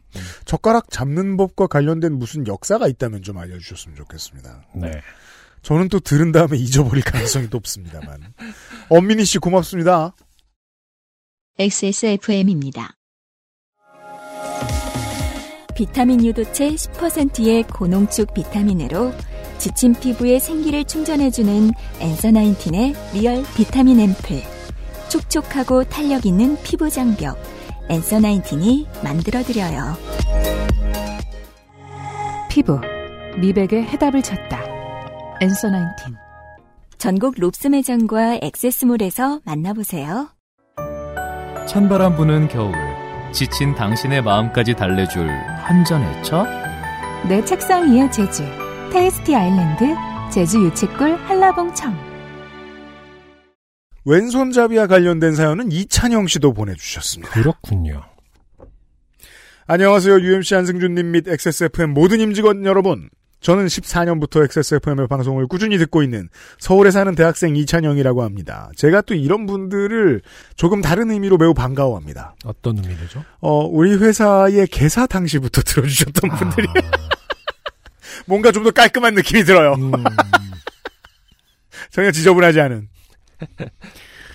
다름이 아니라 지난 회 요파씨에서 왼손잡이 이야기를 듣고 나서 거의 마지막으로 왼손잡이 차별을 받은 세대의 왼손잡이로서 몇 가지 경험을 이야기하고 싶어서 메일을 보내드리게 되었습니다. 네. 어, 물론 점점 옅어지고 사라지고 있겠지만 이찬영 씨보다 젊은 양반들도 뭐 곧잘 당할 일이 있을 거예요. 그러게요. 모르긴 몰라도요. 음, 사실 2010년대 중고등학교 시절을 지낸 제 어린 시절은 왼손잡이에 대한 사회적 멸시와 동경이 섞인 무언가가 있었습니다. 그러니까요. 이게 2010년대 중고등학교 시절이라면 저희 입장에서는 엥 하는데 그 당연히 저희는 이제 오른손잡이니까 음. 예, 전혀 알 수 있는 부분이 아닌 거죠. 2010년대까지도 그랬다는 거잖아요, 지금. 네. 모르고 그러게요. 거죠, 우리는. 그 이차현 씨의 말씀을 듣고 저희가 깨달은 건, 아, 그때도 그랬어. 음. 네요. 그러니까 오른손잡이가 할 수 있는 말은 그밖에 없는 거죠. 여전히 왼손을 쓰면 사람들이 신기하게 보지만, 아, 그리고 제 기억을 하나 좀 집어넣을 필요가 있는 게, 음. 저는 왼손잡이를 알아보지 못합니다. 음. 사람이 어느 손으로 무얼 하는지 신경 쓰지 않기 때문에, 음. 제가 이 두 개의 사연을 보고, 그걸 순간적으로 느꼈어요. 어, 난 이거 모르네? 그렇구나. 저는 누가 말 하기 전까지 그 사람이 왼손잡인지 오른손잡인지 모르고 음. 말해줘도 음. 바로 잊어버려요. 그래. 저 UMC 너무 밥 먹을 때 그렇게 땅만 보고 먹지 마요. 누가 안 잡아가 안 쫓아오니까. 이것도 설명할까요? 제가 왜 땅만 보고 먹는지? 왜냐면 반찬이 줄어드는 걸 계산하고 먹는 게 되게 즐겁기 때문이에요. 아, 축 지르니까 또 나왔습니다, 사연이. 아, 전- 그래, 그래요? 전 실제로? 밥이랑만 대화해요. 그러니까 유난히 그렇긴 하더라고요. 뭔가 반찬하고 를 굉장히 집중해서 먹더라고요. 오거나이즈 엄청 해요. 그랬구나. 야, 툭 치니까 땅, 재밌는 게 나오네요. 저희 아버지 세대에 아버지가 그런 말씀을 하셔서 이제 당연히 어렸던 시절이니까 네. 형제가 굉장히 많으세요. 열 형제예요. 네. 그 김을 한 장씩 특별한 날에 김을 한 장씩 주는데 큰김 있잖아, 큰 김. 네. 어, 이렇게 지금처럼 이렇게 작게 잘라진 거. 어, 어, 어. 그러면은 한 장씩 열 명한테 나눠주면은 네. 형제마다 다 먹는 방법이 달랐다는 거예요. 어, 그럼요. 어, 그러니까 그걸 네. 올거나이즈를 하는 거야. 정확하게 밥 숟가를 계산해서 음. 뭐열 번에 걸쳐서 먹을 수 있도록 잘라서 먹는 뭐 형제가 있는 반면에 네. 아니면 뭐 가루를 만들어서 뿌려서 다 비벼서 먹는 형제, 네. 뭐 남매 성격마다 다 달랐다고 하는 그런 일화를 말씀해 주신 적이 있거든요. 네. 그래서 되게 신기했는데 저는 그런 스타일이 아니라고 생각했는데 음. UMC는 지금 정확하게 그거를 이제 어떻게 먹을지를 닥닥닥 생각하면서 먹는 스타일이군요. 그 저는 세상 모든 음식을 바이트에 나눠서 구획을 정하면서 먹어요. 그렇군요. 그래서 남이 왼손잡인지 뭘 볼 시간도 없고 날 좀 봐줘. 그리고 밥 먹으면서 대화하는 걸 싫어하는 거예요. 그래서 어딜 지금 집중이 흐트러지게 말을 걸어. 그래서 대화는 보통 너랑 조물주가 하죠. 아, 그렇죠. 이거 이제 알려드릴 기회가 생겼네요. 근데 그 얘기를 그 얘기를 하겠다는 생각은 해본 적은 없나 보죠. 네. 어. 하긴 뭐, 그 할 필요는 없는 거고. 그럼 왜, 언제부터 그렇게 된 걸까요? 아니면 뭐 어떤, 그런 건 계기가 있는 게 아니에요? 어느 순간부터 저는 평생 그러고 있었어요. 음, 그게 재밌으니까 하는 거겠죠? 아니면 불안해서 하는 가장 먼 기억은 9살? 어, 열 살? 아니요. 하나도 불안하지 않아요. 어. 좋아서 하는 짓이에요. 근데, 네. 그렇게 계산하는 입장에서는, 네. 네. 가 계산한 걸 내가 먹으면 되게 기분 나쁘겠구나. 어, 그럼요. 틀리죠. 그래서 여러 사람이 먹을 때 새로운 방법을 고안해냈어요. 그건 이제 서른 살 이후부터인데 제 계획대로 안 되면 그때부터 계획을 다시 짜요. 음, 아. 거기서 감정을 빼요. 감정, 그 훈련에 시간이 좀 감정 들어갔어요. 빼는 거 확실한가요? 예, 아 예. 아, 그래서 제가 좋아하는 게 호거집이에요. 음, 각자의 예. 그게. 있어요. 그렇죠. 근데 그 각자 팟 있는 것도 요즘 나, 들어서 나온 거거든요. 아, 네, 옛날에는 그렇죠. 한 군데에서 했으니까. 네. 근데, 한 그러면은 이제 제 걸 따로 덜어야죠. 그렇죠. 아, 아, 그런 거좀 알려주면 훨씬 더 서로가. 아, 그리고 다른 방법, 다른 좋은 방법이 있어요. 텐데 그동안 신뢰 많이 했습니다. 뭐 뺏어 먹고. 아, 근데 우리는 또 사무실밥 먹으니까 그런 네. 문제가 발생할 수 있는데 그래서 저는 여러 사람이랑 뭐 어디 좋은 데 가서 먹을 때는 음흠. 그냥 많이 시키는 방식으로 그 문제를 다 해결했던 것 같아요. 아 그래서 예를 들어서 방금 돈가스를 시켰는데 아, 아니구나. 더 뭐- 좋은 방법이 있구나. 더뭐 시킬까 그랬는데 또 돈가스를 시키자고 했던 건네 계획대로 안 돼서구나. 더 좋은 방법이 있구나. 저녁 식사 때는요. 먼저 취해버리면 그 문제에서 자유로워져요. 대화를 하게 돼요. 그래서 그렇게 빨리 취하셨구나. 아니, 나의 일관성. 어, 대단하더라고요. 뭐 나도 잘 몰랐네. 한 시간 만에 만취가 돼갖고 막.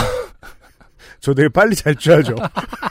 아니, 유난히 나랑 마실 때는 그렇게 빨리 취하더라고요. 그- 그게 신경이 쓰이셨나 봐요. 안주로 그건 돈가스를 아- 시켰는데 또 돈가스를 시키재요. 그래서 아, 돈가스 계획대로 안 됐거든요.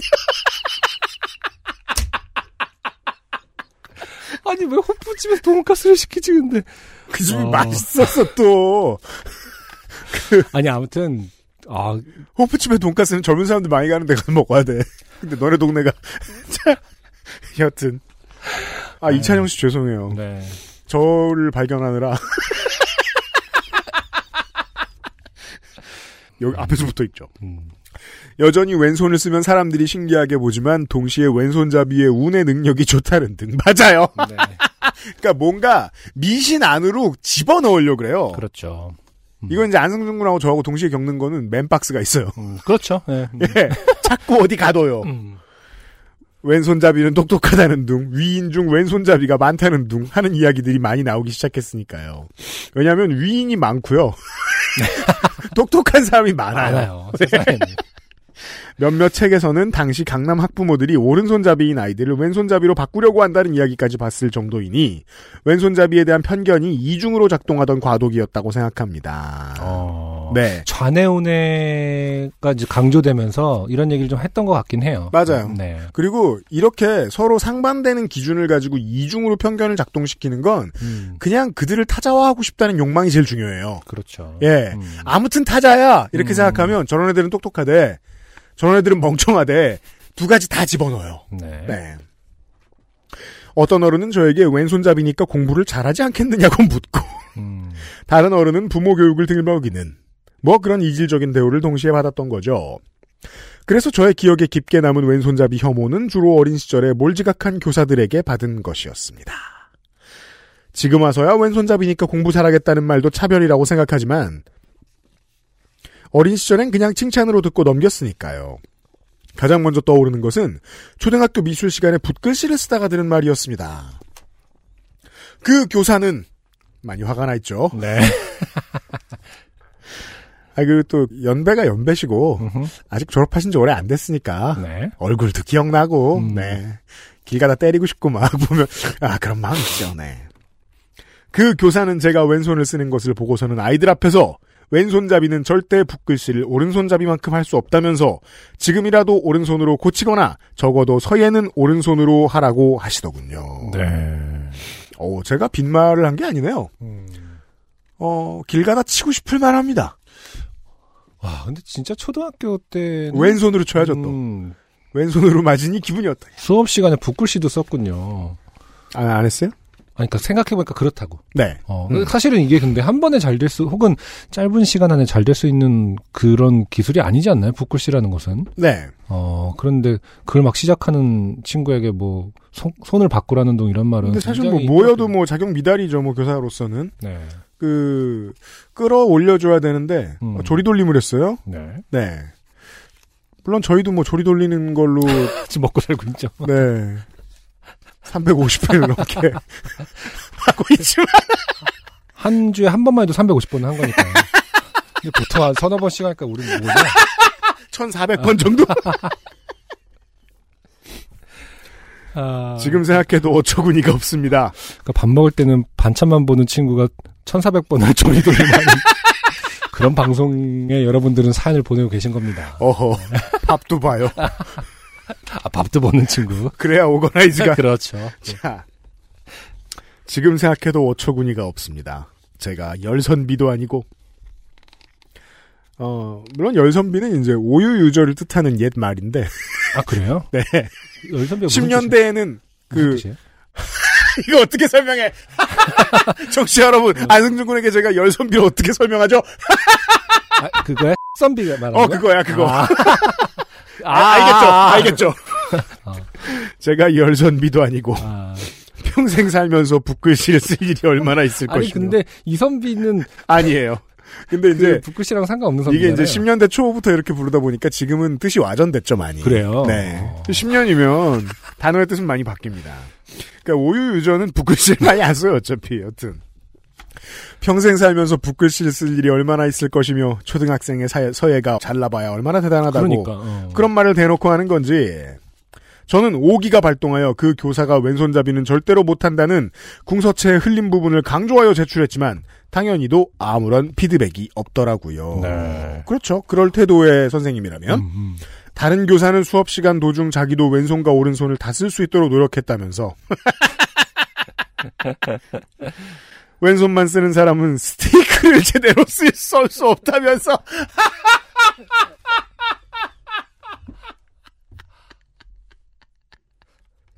야 이게 이찬영 씨가 진짜 오기가 생기면요. 네. 스테이크를 썰어주는 기계라도 개발해야 돼. 이게 무슨?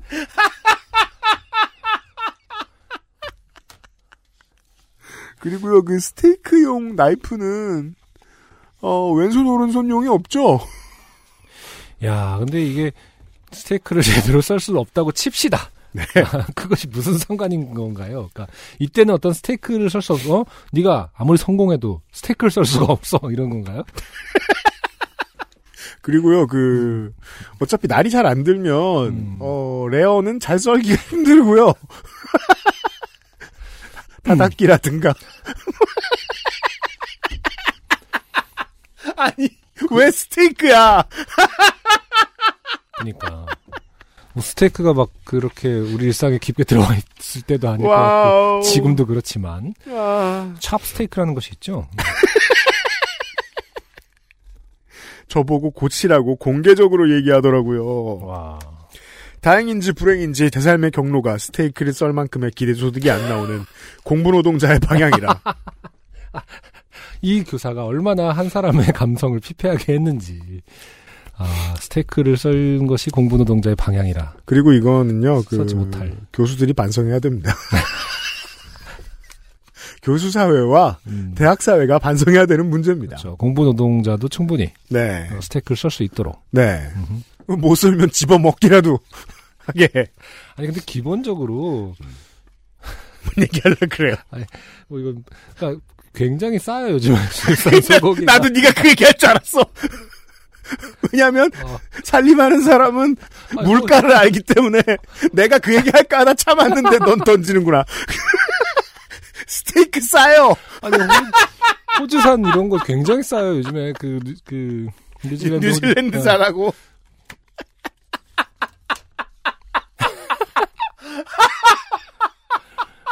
아 참, 그렇습니다. 뭐 그게 핵심은 아닙니다만은. 그리고요 진짜로 제가 이제 영화나 이런 데서 보면서 저 로망 중에 하나가 그 티본을 음, 뜯어 그렇죠. 먹어보고 싶은 아니 요즘 그래서 그렇게 티본하고 토마호크를 많이 팔아요. 티본을 어. 자르지 말고 뜯어 먹어 보고 싶은 거야. 자 이찬영 씨 할 수 있어요. 일단 비싸지 않고 뜯어 먹어 보세요. 티본을 이게 뭐야? 난 티본 하면 그, 그거 생각나요. 모범 시민인가요? 그 영화 봤어요. 네. 감방 감목방 이찬영 씨 하실 일 늘어나네요. 티본을 뜯어먹어 보시고 아. 어 모범 시민 한번 보시고요. 그 다음에 본인이 있는 네. 대학 사회를 한번 보시면서 티본의 그 뼈를 공부 노동자의 방향이라 그 사람의 말을 확인할 일은 그다지 많지 않았습니다. 돈가스는 잘 썰리는 걸 보면 아마 헛소리를 한 게 아닐까 싶습니다. 어, 헛소리는 맞는데요. 아마도 이 교사가 저 언급한 스테이크는 rare, 아, blue 이런 아, 익힙니다. 익힘 정도까지. 네가 왼손잡이면 rare를 썰 수가 없어. 이건 거군요. 그렇죠. 그래서 그때 대, 답을 하셨어야 할 말은 well-done으로 먹을 거다. 그렇죠. 음. 트럼프가 그렇게 well-done을 좋아한다면서요. 저랑 입맛이 통하네요. 그래갖고 또 그걸로 막 분석하는 그 분석도 많아요. 그러니까 어떤 거를 좋아하는 거에 따라서 어떤 지도자형 성격이 나온다. 아 그래요? 음. 그래서 rare를 좋아하는 그거 뭐- 왠지 알통 보수 같은데 어, 어, 그러니까 그런 느낌. 다 bullshit하고 어떤 놈이야. 요리 쪽에서 그런 말이 한때 돌았었어요. 이거 말고도 지나가며 툭툭 던지는 말들을 굉장히 많이 들었던 것 같습니다. 아마 음. 이제 그 손잡이와 관련된 얘기. 네. 특히 펜과 젓가락을 잡는 모습에 대한 태클을 많이 당했죠. 음, 그래도 저희 부모님이 시크하신지라 제가 왼손을 쓰든 오른손을 쓰든 신경 쓰지 않으셨고 그래서 여전히 글 쓰는 일과 젓가락질은 왼손으로 잘하고 있습니다. 그렇군요. 사실 왼손잡이라고 해봐야 대부분의 일은 오른손으로 하게 됩니다. 당장 지난 시간에 두 분이 말씀하신 마우스 말고도 지하철과 버스에서 카드를 찍을 때도 오른손이 훨씬 편한 구조니까요. 지하철은 저도 동의합니다. 음, 근데요, 버스는 오른손으로 앞에 뭔가를 잡고 음흠, 왼손으로 카드를 밀고 들어오는 게 음, 조금 더 스무스합니다. 음, 우리나라 네. 패턴상. 뭐 해보셨겠죠, 이찬영 씨가. 하지만 왼손과 오른손을 쓰는 게 무슨 신이 정해준 평생의 운명 같은 게 아니고서야 당연히 왼손잡이든 오른손잡이든 필요에 의해 다른 손을 쓰게 되는 것 같습니다. 네. 제가 어린 시절 당한 가벼운 모욕은 그런 당연한 걸 모르던 시절의 마지막 교사인 거겠죠. 두서없고 원한에 가득 찬 글을 읽어주셔서 감사합니다. 네, 맞아요. 네. 건강하시고 좋은 방송 늘 감사드립니다. 이찬영 씨 고마워요. 아, 이 선생님이 많은 학생을 가르치지 않았기를 바랍니다. 그래서 생각보다 많은 사람들이 스테이크에 대한 두려움을 갖고 크지 않았기를.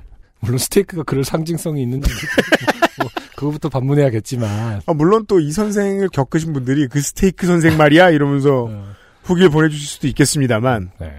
그러게요 아직도 저희는 이해할 수가 없습니다 왜 스테이크인가 그리고 스테이크 어, 안 비싸다 그렇죠. 요즘 같은 뭐 눈길엔 좋지 않습니다만 아, 이제 물류가 문제가 없을 때는 밤샘 배송으로 다음 날에 음흠. 비싸지 않은 네. 스테이크를 받아보실 수 요즘 뭐 있어요. 시즈닝도 다 해서 팔더라고요. 그럼요. 네. 시즈닝도 어렵지 않아요. 네. 이찬영 씨 고맙습니다. XSFM입니다. 오늘은 에티오피아 예가체프 어떠세요? 과실의 상쾌한 신맛과 벌꿀의 맛처럼 달콤한 모카. 상상만으로 떠올릴 수 없는 와인보다 깊은 향미. 가장 빠른, 가장 깊은 커피비노 에티오피아 예가체프. 안승준 군이 지금 밀크티를 가지러 갔다 오는 사이에 제가 추억의 밀크티네요. 조물주가 얘기해 준 게 떠올랐어요. 아, 광고에 관해서. 뭐 얘기하라고 잔소리했는데 지금 얘기한다. 맞아요. 뭐 아까 네. 하고 가시던데. 어, 늦었지만 지금 알려드리죠. 그, 저희들 방송 지금 나가기 며칠 전에 국내에서 뭐 사실상 최대 크기인 박스 공장의 화재가 아, 그래요. 있었어요. 그렇군요. 네. 그 다음에 지금 온 나라가 지금 박스 수급 대란이 일어났는데, 아, 그래요? 네. 어. 여기에 맞물려서 유통이 어떠한 문제가 생겼는지 그 포장재의 수급도 어마어마하게 문제가 생겼습니다, 지금. 그렇구나. 그래서 택배로 보내드릴 물건들을 팔고 있는 많은 회사들이 지금 발을 동동 구르고 있고, 음. 저희도 그렇거든요.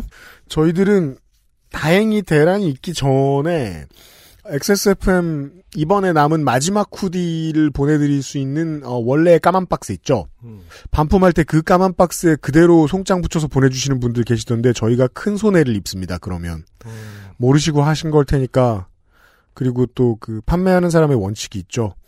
어, 너무 이상한 손님은 뭐라고 하면 괴소문도 제일 적극적으로 퍼뜨리고 다니기 때문에 뭐라고 못합니다, 저희가. 그냥 당하고 앉았는데요. 여튼, 이 얘기 왜 해? 서러워서 했지. 이찬영 씨처럼 마찬가지예요. 그, 어, 저희들의 원래 옷 그 까만 박스 말고 그 박스 위에 들어갈 박스, 일반적 택배 박스를 구하는데 큰 어려움을 겪고 있어요, 저희가. 그래서 그 당장 주문해 주시는 분들한테는 아마 조금 두꺼운 에어캡을 사용해서 보내드릴 것 같다는 생각이 드는데, 어, 그게 불안하시면은 주문을 안 하시는 게 좋을 것 같고요. 아무튼 지금, 어, 온 나라가 잠깐이지만 택배 대란을 겪고 있다는 사실을 참고 삼아 알려드립니다. 네. 네. 중간에 슥 들어간 짧은 좋게 된 광고주 시간이었고요. 그건 접니다. 익명사연에 대한 판정이 어떠하냐 를 아슬아슬하게 보여주는 사연입니다. 네. 어, 분량상, 지난번에 이제 두 번 보류를 당했던 네. 사연입니다. 음흠. 세 번째로 노미네이트 돼서 이번에 소개되는 사연입니다. 왜냐하면 그냥 소개될 수도 있었는데 익명이었기 때문에 더 몇 줄을 밀렸죠. 그렇군요.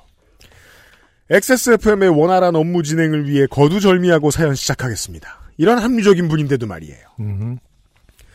몇 년 전 해외 출장 중에 홍콩에서 정확히 말하면 홍콩 공항에서 있던 일입니다. 홍콩으로 출장을 간 건 아니고 출장까지 직항이 없어 경유를 했던 것이지요. 홍콩은 사람들이 그렇게 많이 들르죠. 음. 출장을 마치고 돌아오는 날이었습니다. 홍콩 도착은 오전인가 점심때인가 그랬는데 한국행 비행기는 자정이 넘어야 출발하는 스케줄이었습니다. 나름 짧지 않은 여유 시간이 있는 거죠. 같이 갔던 일행들은 공항을 나가 시내에서 시간을 보내고 출발 시간에 맞춰 돌아오는 걸 당연하게 생각하고 있었고 저는 저 혼자 공항에 남았습니다. 사실 너무 귀찮았거든요.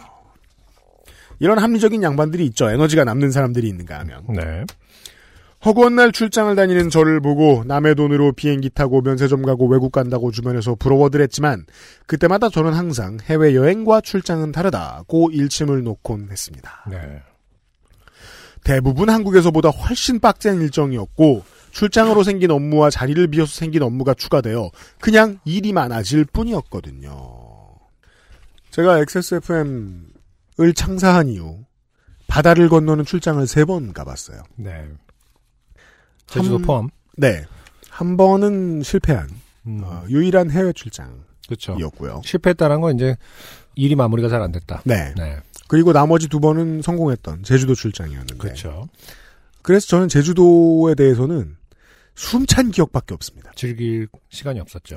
정말이지 10분 단위로 정해놓고 다녔기 때문에 네. 그냥 일하고 아우 바람 불어 아우 비 내려 이러다 그냥 왔던 네. 기억이 있습니다. 음. 네. 아우 아우 큐. 아니, 네. 아 맛있어. 아 빨리.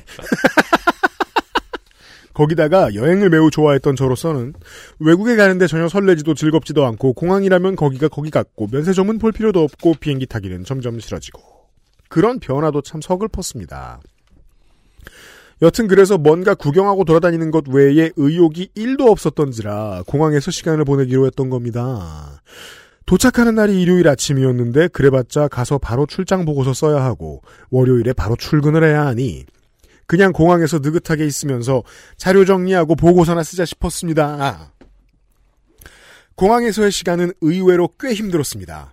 그 넓은 공항이 이미 모르는 곳이 없게 될 정도로 좁게 느껴졌고 가장 문제는 인공적인 공간에 갇혀 있다는 것이었습니다. 아닌 경우도 있습니다만 대부분 공항에서는 출국 수속을 하면 비행기를 타고 내려서 고- 도착지 공항을 나올 때까지 바깥 공기를 쐴 일이 없죠. 전혀 생각지 못했는데 거기서 오는 답답함이 있더라고요. 괜히 공항에 있기로 했나 싶고 그 답답함이라는 건 보통 공간이 주는 답답함이라기보다는 네. 내가 나갈 수 없는 상황이다라는 인지가 주는 답답함이 대부분인 것 같아요. 그렇죠. 뇌가 네. 지배하는 거죠. 그러니까 음. 그 강박이 지배하는 거죠. 네. 네. 아무리 덥고 습해도 바깥바람이 너무 쐬고 싶었습니다. 그래도 공항에서의 시간은 흘러갔고 안내판에는 제가 탈 비행기의 정보가 떴습니다. 빵빵한 에어컨을 못 견디고 대충 버틸만한 옷을 사고 요기를 하고 그 외에는 공항 내 카페나 게이트 앞 의자들을 전전하며 노트북으로 일을 했습니다. 답답하고 좀 있으시니 중간중간 공항을 배회하며 자리를 옮겨 다녔던 거죠. 글쎄 이 사연 주신 분의 어떤 심정과 의도와는 다르게 코로나 시대 어디 가보지를 못하니까 이 지금 이 묘사하는 이 공항의 풍경마저 그렇게 느껴집니다. 많은 분들이 그렇게 들리실 거라고 네. 생각해요. 네. 뭐 아무리 이제 뭐 업무 때문에 그런다 하더라도 공항에서 만 느낄 수 있는 어떤 공기라는 게 있긴 있거든요. 답답함까지 그 공기 안에 포함된 걸 수도 있습니다만은 맞아요. 음, 어떤 일상적인 공간이 아니다 보니까 네. 이 묘사를 잘 해주셔서 그런지 아, 갑자기 공항이 막 그리워지네요. 죄송합니다. 저도 그렇게 생각해요. 네. 그러다 밤이 늦어지고 공항도 점차 한적해지고 저는 슬슬 게이트 주변에 자리를 잡아야겠다고 생각했습니다. 당연히 가까운 곳에서 탑승 전까지 있을 예정이었죠. 출장지의 자료 정리와 보고서도 거의 마무리가 됐습니다. 일요일엔 조금 숨을 돌릴 수 있겠구나 생각하니 그래도 공항에 있길 잘했구나 싶더군요. 네. 그리고 시간은 또 흘렀습니다. 그런데 뭔가 이상했습니다. 한국행 비행기에 사람이 없을 리가 없는데 주변이 너무 한산한 겁니다. 일행들도 왔다 갔다 하면서 저를 봤을 텐데 보이지도 않고 delay로 비행기 시간이 변경됐으니 이전 출발 시간에 맞춰 이미 왔어야 하는데 아니 일행이 문제가 아니라 정신을 차려보니 제 주변에 사람이 너무 없었습니다. 음. 네, 당연히 게이트 변경이었습니다. 어. 아니 중간에 내가 몇 번을 봤는데 순간 머리가 하얘지면서 큰일 났다 싶었습니다. 변경된 게이트 숫자를 보니 이미 공항을 손금처럼 파악한 제 머릿속에 경보음이 울렸습니다. 여기서 꽤 거리가 있었습니다. 그렇지. 젠장. 그렇게 좁게 느껴지던 공항이 너무 컸습니다. 미친 듯이 달리면서 가방에서 여권과 보딩 패스를 움켜쥐었습니다. 네. 멀리서 보이는 게이트에는 항공사 직원밖에 없습니다. 다른 승객들은 이미 탑승까지 다 한 겁니다. 도착하니 직원들이 미스 땡땡 미스 땡땡 맞나요? 하면서 그들도 저에게 달려오더군요. 물론 뭐 그 공항 직원들의 마음 속에는 다 비슷한 음. 생각입니다. 네. 망할 자식. 헉헉거리며 여권을 넘기고 그들도 빠른 속도로 저를 통과시키고 아직 안 다쳤으니 얼른 가라고 하더군요. 네. 그 게이트는 비행기 탑승구까지의 터널이 꽤 크고 긴 편이었습니다. 맞아요. 그들을 지나 미친 듯이 비행기 문을 향해 달리던 순간 저는 멈칫하고 자리에 섰습니다. 아, 내 노트북. 아, 어쩐지 노트북이 자주 언급이 되더라니. 네. 아, 오늘 처음 나오는 그 오리지널 똥멍청이 사연이죠. 아, 그렇군요. 1초 만에 다시 뒤돌아 뛰기 시작했습니다. 망할 망할 망할. 저는 나름 미리 준비를 한다며 모든 짐을 정리하고 노트북만 꺼내놓고 있다가 게이트 변경을 확인한 순간 자리에서 튕겨나와 짐만 들고 뛰었던 것입니다. 네. 게이트 입구까지 가니 놀란 직원들이 다가왔고 저는 아까 있던 곳에 노트북을 두고 와서 당장 가져와야 한다고 했습니다. 네. 그 중에 그나마 나이가 좀 있어 보이는 직원이 당황하면서도 황급히 설명했습니다. 그녀의 말인즉 게이트 수속을 마치면 이미 비행기 안에 있는 것이나 마찬가지의 상태라 법적으로 이 바깥으로 나올 수 없다는 겁니다. 환장할 것 같았습니다. 나 이거 여행이 아니고 출장이다. 저거 너무 중요한 거다. 멀리 있는 것도 아니고 그냥 몇 번 게이트 앞에 잠깐 갔다 오면 된다 고 말했지만 그녀는 그러면 비행기 탑승을 포기해야 한다고 둘 중 선택을 해야 한다고 했습니다. 그때가 새벽 1시 정도였습니다. 이 밤중에 공항 노숙이란 말인가? 다음 비행기는 또 언제 있을 줄 알고 월요일 일정은 아 정말 미칠 것 같았습니다. 네. 직원 일단 비행기를 타세요. 저희 직원들이 가서 확인해 볼게요. 그리고 노트북을 찾으면 승무원 통해서 연락 드릴게요. 그녀는 저보다는 침착하게 상황을 정리했습니다. 공항 직원이거든요. 네. 네. 노트북을 찾으면 다른 항공편을 통해 보내줄 수 있고 한국에서 항공사 오피스로 연락하면 된다고 일단 타라고 하더군요. 글로쓴이 길지만 탑승구가 닫히기 몇 분 전이었기 때문에 저나 직원이나 긴박하고 타급했습니다. 너무 당황스럽고 그냥 망했다 싶은 생각만 들고 머리도 안 돌아가던 저는 그녀의 말을 따르기로 했습니다. 야. 어려운 결정하셨네요. 어, 조급합니다, 진짜. 그 읽는 것만으로도 그때 긴박함이. 그리고 제발 당장 가달라고 몇 번 게이트의 충전 장소 주변을 봐달라고 마지막까지 애걸했습니다. 네. 그때 제가 끝까지 포기하지 못했던 건 당시 공항에 정말 사람이 적었기 때문입니다. 음, 사람도 거의 없고 CCTV도 곳곳에 있고 차라리 사람이 많아서 누가 집어갈 상황이라면 모르겠는데 거기 가면 그대로 놓여 있을 게 뻔해 보였습니다. 그렇게 마지막 승객으로 비행기를 타고 야속하게 탑승구가 닫히고 저는 바로 승무원 한 명을 붙잡고 상황을 설명했습니다. 보딩 체크하는 직원이 노트북을 확인하면 비행기 안으로 연락이 올 테니까요. 네.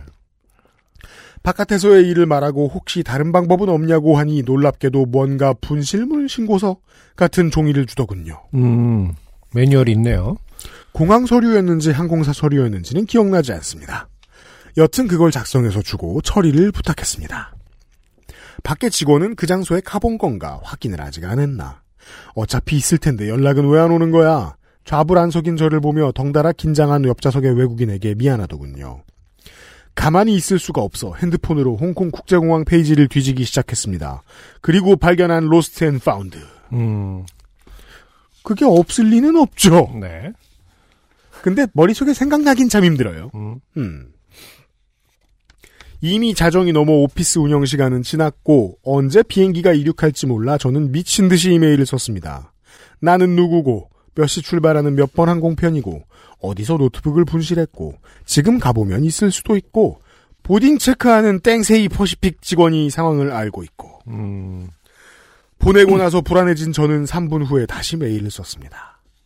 그리고 뭐라도 해야 했던 저는 5분 후에 또 썼습니다. 지금도 메일함을 뒤져보니 제목이 지금 당장 확인해, 확인해 주세요부터 거기 아무도 없어요까지 메일로 진상을 부려댔습니다. 그리고 방송이 나왔습니다. 직원 음, 이 비행기는 가로 열고 기억나지 않는 가로 닫고 사정으로 인해 약 1시간 정도 지연되겠습니다. 기억은 보통 나에게 불리할 때 끊기죠. 음, 어, 어떤 진상으로 인해 그렇죠. 어떤 탑승객이 확인이 됐는데 짐이 안 실린 거가 확인되면은 아마 출발 못 할 걸요? 아 그렇습니까? 네. 왜냐하면은 근데 이렇게 자기가 보통 신고를 했잖아요. 내가 어디다 놓고 왔다. 이런 경우는 다를 수 있는데 음. 짐과 탑승객이 일치가 안 되면 그 짐이 테러에 사용될 수 있다고 전제할 수 있거든요. 아하 그렇군요. 네. 음. 그러니까 뭐 그렇게 반대기도 하죠. 그러니까 비행기에 짐은 탔는데 음. 그 해당 사람이 안 타 있어. 그럼 네. 그 사람이 이 비행기를 폭파할 목적으로 짐을 실었다고 볼 수도 있기 때문에 그 비행기가 음. 뜨지 않거든요. 아 그렇군요. 네. 이게 지금 그 반대의 경우 공항을 폭파할 요량으로 어떤 사람이 짐을 공항에 놓고 온 게 확인됐다? 이거는 아니겠지? 근데 하여튼 뭐 그런 게 있다고 들었어요. 짐과 사람과의 불일치가 굉장히 큰 요인이에요, 사실은. 음. 음. 아무튼 어떤 사정인지 지금 모르시는 거예요. 이분은 네. 제일 싫어하는 기내에서의 연착. 그것도 내 노트북이 바로 저기에 있는데 음. 이렇게 가둬둘 거면 잠깐 문만 열어달라. 5분 안에 돌아올게. 아 진짜 내가 잠깐만 나가면 찾을 수 있. 그렇죠. 아 진짜 내가 잠깐만 나가면 찾을 수 있는데. 마음은 그랬지만 통할 리 없었습니다. 그렇죠. 지척에 두고 있으니 당연히 더 포기가 안 됐습니다. 다시 메일을 날리기 시작했습니다. 한 시간이 지연된댄다. 나는 비행기 안에 있다. 지금 제발 누가 좀 확인해 달라. 네. 내 업무 자료와 개인 자료가 있다. 귀찮게 해서 미안한데 내가 너무 긴박하다. 시간이 갈수록 찾을 기회가 줄어든다. 점점점. 신락 같은 희망의 끈을 놓을 수 없었습니다. 아, 지금 느낌상으로는 호흡이 지금 멈추는 사람 같이 네. 지금 어디가 본인이 갇혀 있는 것 같은 느낌으로 네. 숨을 쉴 수가 더 이상 쉬 만약 이 편지를 발견하게 되면 사랑했다고 전해주세요 노트북에게 그리고 새벽 3시 반경 바깥의 항공사 직원에게서도 공항 분실물 오피스에서도 연락을 받지 못한 채 비행기는 날아올랐습니다. 어 그렇군요 고된 일정이었지만 저는 몸도 머리도 뭔가 하얗게 센 것 같은 긴장감과 탄력감이 동시에 드는 차갑게 식었으나 땀이 나는 듯한 상태로 한숨도 못 자고 한국으로 돌아왔습니다. 그 와중에 완성한 출장 결과물들을 완벽하게 USB에 백업해둔 스스로의 치밀함도 짜증났습니다. 네 다 날렸으면 더 패닉이었을 게 뻔하면서도 업무상 차질은 하나도 없이 결국 내 개인만 좋게 되었다는 것이 뭔가 엿 같은 그런 느낌적인 느낌. 네, 지금 와서 뭐 할 말은 아닐 수 있지만 이래서 또 클라우드가 중요하긴 하겠네요 사실은 아, 네, 그럼요. 네. 네. 음, 근데 클라우드도 뭐 완벽하지 않을 때가 있으니까 네. 개떡 같은 기분으로 집에 돌아 씻으니 체력적으로 한계가 오긴 하더군요. 핸드폰을 손에서 놓지 못하고 메일함을 들락거리다가 까무룩 잠이 들었습니다. 몇 시간 지나 잠시 정신이 들어 핸드폰을 보았고 새로운 메시지를 보았습니다. 네 제목이 리 Please check in. 메일이 와 있었습니다. 음흠. 정말 뛸 듯이 기뻤습니다. 네 아직 찾은 것은 아니었지만 그래도 제 상황이 확인되고 반응이 있다는 자체에 흥분이 됐습니다. 음, 일단 정확한 노트북의 정보와 특징을 알려달라더군요. 저는 정보는 물론 노트북 사진도 첨부하고 누가 그 장소 체크는 한 건지 상황이 어떻게 되고 있는지 궁금하다 했습니다. 사람이 참 웃긴 것이 보낸 이가 그냥 Lost and Found Office였다면 그냥 그러고 말았을 텐데 오피서인 수잔이라고 특정되어 있으니 구구절절 사연을 들어놓게 되더라고요. 네. 그게 나에게 얼마나 소중한 것인지 나의 무엇이 들어있는지 감성을 팔아가며 주절주절 덧붙였습니다. 시리 같은 애는 아니었을까요? 세세소전. 상관없는 음. 검색 결과 얘기해주고 노트북 그 얘기했더니 검색해서 이것은 지금 현재 세일 중에 있다. 링크를 보내주겠다. 몇 시간 뒤 다시 메일이 왔습니다. 이번에는 serial number, username, 비번, 노트북의 사용 언어 등을 더 알려달라는 케네스의 메일이었습니다. 음, 저는 또다시 그에게 사정을 했습니다. 그리고 갓갓 어, 인공지능에게 사정을 하고 있습니다.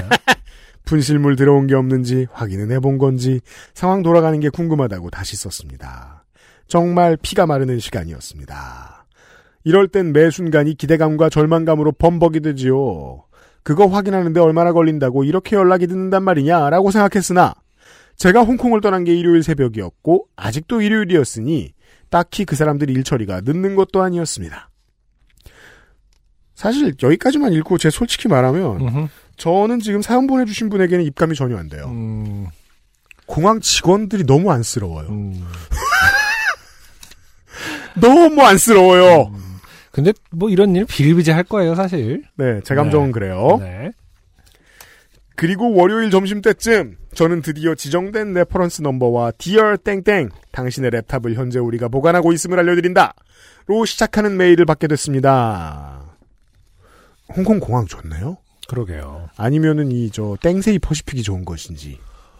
글쎄 지금은. Lost and Found Office 수잔과 아, 그렇군요. 케네스가 정확하게 공항이 좋은 거네요. 인공지능이 좋은 거죠. 네, 아 인공지능이 좋은 거네요. 로, 로봇들이 다 일하고 있지 않습니까? 정말 길었던 긴장과 절망의 끈이 툭 끊어져 어둠과 함께 사라지고 음. 모든 게 환해지는 순간이었습니다.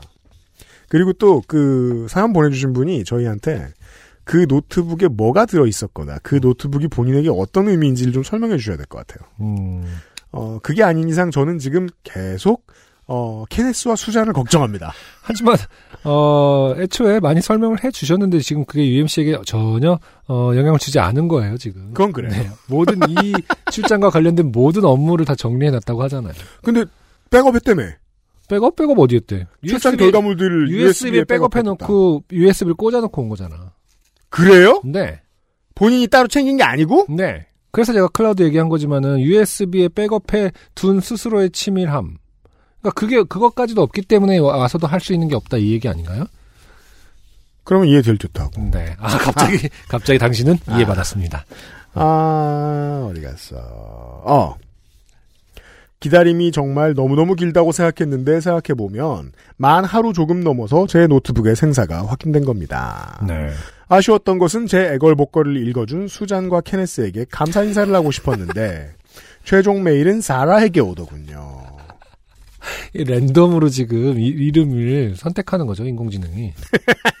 그 시간이 오래 걸린 이유는 로봇이 아직 기술이 좀 발달 시속 4km 미만으로 이동을 하고 있다. 음, 인간이 걸은 거를 하면 조금 더 빠를 텐데. 야 Lost and Found는 쟤한테 맡겨. 그래갖고 이제 새로 개발된 저희 로봇 청소기 같은 크기의 이제 그가 공항을 돌아다니는 거죠. 아, 그래서 이제 오래 걸린 것이다. 로봇 청소기 위에 이제 제가 왜 이렇게 얘기하냐면 지금 유엠 씨가 너무 어, 사라랑 어, 수잔들 너무 걱정, 케네스 너무 걱정하니까 어, 걱정하지 말아라. 누가 처리하면 어떻습니까? 제 노트북이 돌아왔는데요. 도대체 상황이 어찌 그렇게 되었나에 대해 나중에 생각한 거지만 아마도 제가 공항에 너무 일찍 있었던 게 문제였던 게 아닌가 싶습니다. 맞아요. 마지막에 루즈해지는 순간이 올 수 있거든요. 그러니까 보통은 철저히 준비하기 위해서 일찍 준비하면 실수를 할 때가 많이 음. 맞아요. 있죠. 의외요. 네. 음, 시간이 그러, 그러면서 더, 더 자책을 하게 되죠. 네. 시간이 그렇게 많았는데 맞아요. 막판에 그 5분에 이러면서 저도 공개 방송 준비할 때 음, 가장 먼저 준비했던 데서 빵꾸가 나요. 그럴 수 있죠. 맞아요. 언제나. 맞아요. 음. 그러니까 괜히 대본 작업을 밤새 하는 게 아닙니다. 물론 모든 제작진들이 싫어하죠. 네. 대본이 늦다며. 아, 잠을 좀 자고 했으면 좋겠어요. 평범하게 두어 시간 전부터 나온 사람들은 온 사람들은 최종 변경된 게이트를 보았으나 저는 제 차 3차 확인을 한 시간마저도 너무 빨랐던 거죠. 맞아요, 맞아요. 음흠. 참고로 노트북이 확실히 제품에 안긴 것은 그로부터 한 달 뒤였습니다. 당장 필요한 건 백업되어 있으니 일단 명확하게 확보가 된 이상 급할 필요가 없기도 했고요. 직접 와서 찾거나 권한을 받은 대리인 혹은 항공사 등이 찾아가야 했는데 잠깐만, 당장 필요한 건 백업 되어 있었다면. USB는 이분의 손 안에 있었어요. 거군요. 스스로의 침이라 완성. 네, 저는 다시 감정이 멀어집니다. 어, 익명의 이분, 저는 더 이상 당신을 커버해주지 못하겠습니다. 직접 와서 찾거나 권한을 받은 대리인 혹은 항공사 등이 찾아가야 했는데 당시 홍콩에서 대학을 다니던 사촌이 음. 한 달쯤 뒤에 한국에 잠깐 다녀간다더군요. 네. 사촌의 귀국 일정에 맞춰 위임장을 주고 무사히 건네받았습니다. 음. 이것이 준비성 좋고 꼼꼼하다는 평을 듣는 제가 말도 안 되는 분실을 저지르고 손에 땀을 쥐는 시간을 보낸 이야기입니다. 네. 결과적으로는 돌아왔으니 해피엔딩이라고도 볼 수 있으나 최종 확인 전까지 제가 보낸 그 지옥 같은 시간은 정말 경험만으로도 좋게 됨이 확실했다고 생각합니다. 제가 왜 입감이 안 되는지 알았어요. 네. 이분은 일단 준비성 좋고 꼼꼼하다는 것에 대한 자부심이 있어요. 네. 그리고 실제로 음. 이런 실수도 큰 실수일 정도로 음. 실수를 안 안 해보신 거예요. 네. 네. 음. 음, 그 점에 대해 처음부터 실패가 적었던 사람은. 계속 칭찬을 받되 음. 실패의 경험이 없다는 큰 단점이 있죠. 네. 예. 음. 음, 네. 말을 아낍니다. 네. 아, UMC가 말을 아끼고 있어요. 이게 지금 아. 편집점이 있었던 게 아닙니다, 여러분. 오랜만에 나오는 네. 제가 말을 아끼는 사연이에요. 그렇군요. 아직 끝나지 않았어요. 팬데믹 시대가 되니 비행기 타기 지겨웠던 그때의 일상이 신선하게 느껴지기도 하네요. 당시 노트북을 찾아준 사촌은 대학 졸업 후 취직하여 계속 홍콩에 살고 있습니다. 녀석이 현지에서 좋은 사람을 만나 내년에 결혼한다는 소식을 듣고 예전 일이 생각나 아 맞다 하며 음. 이 사연을 쓰게 된 겁니다. 아하. 결혼식은 팬데믹 때문에 일단 상황을 보고 있다는데 아무래도 무리겠죠. 어떻게든 축하해줄 방법을 생각해봐야겠습니다.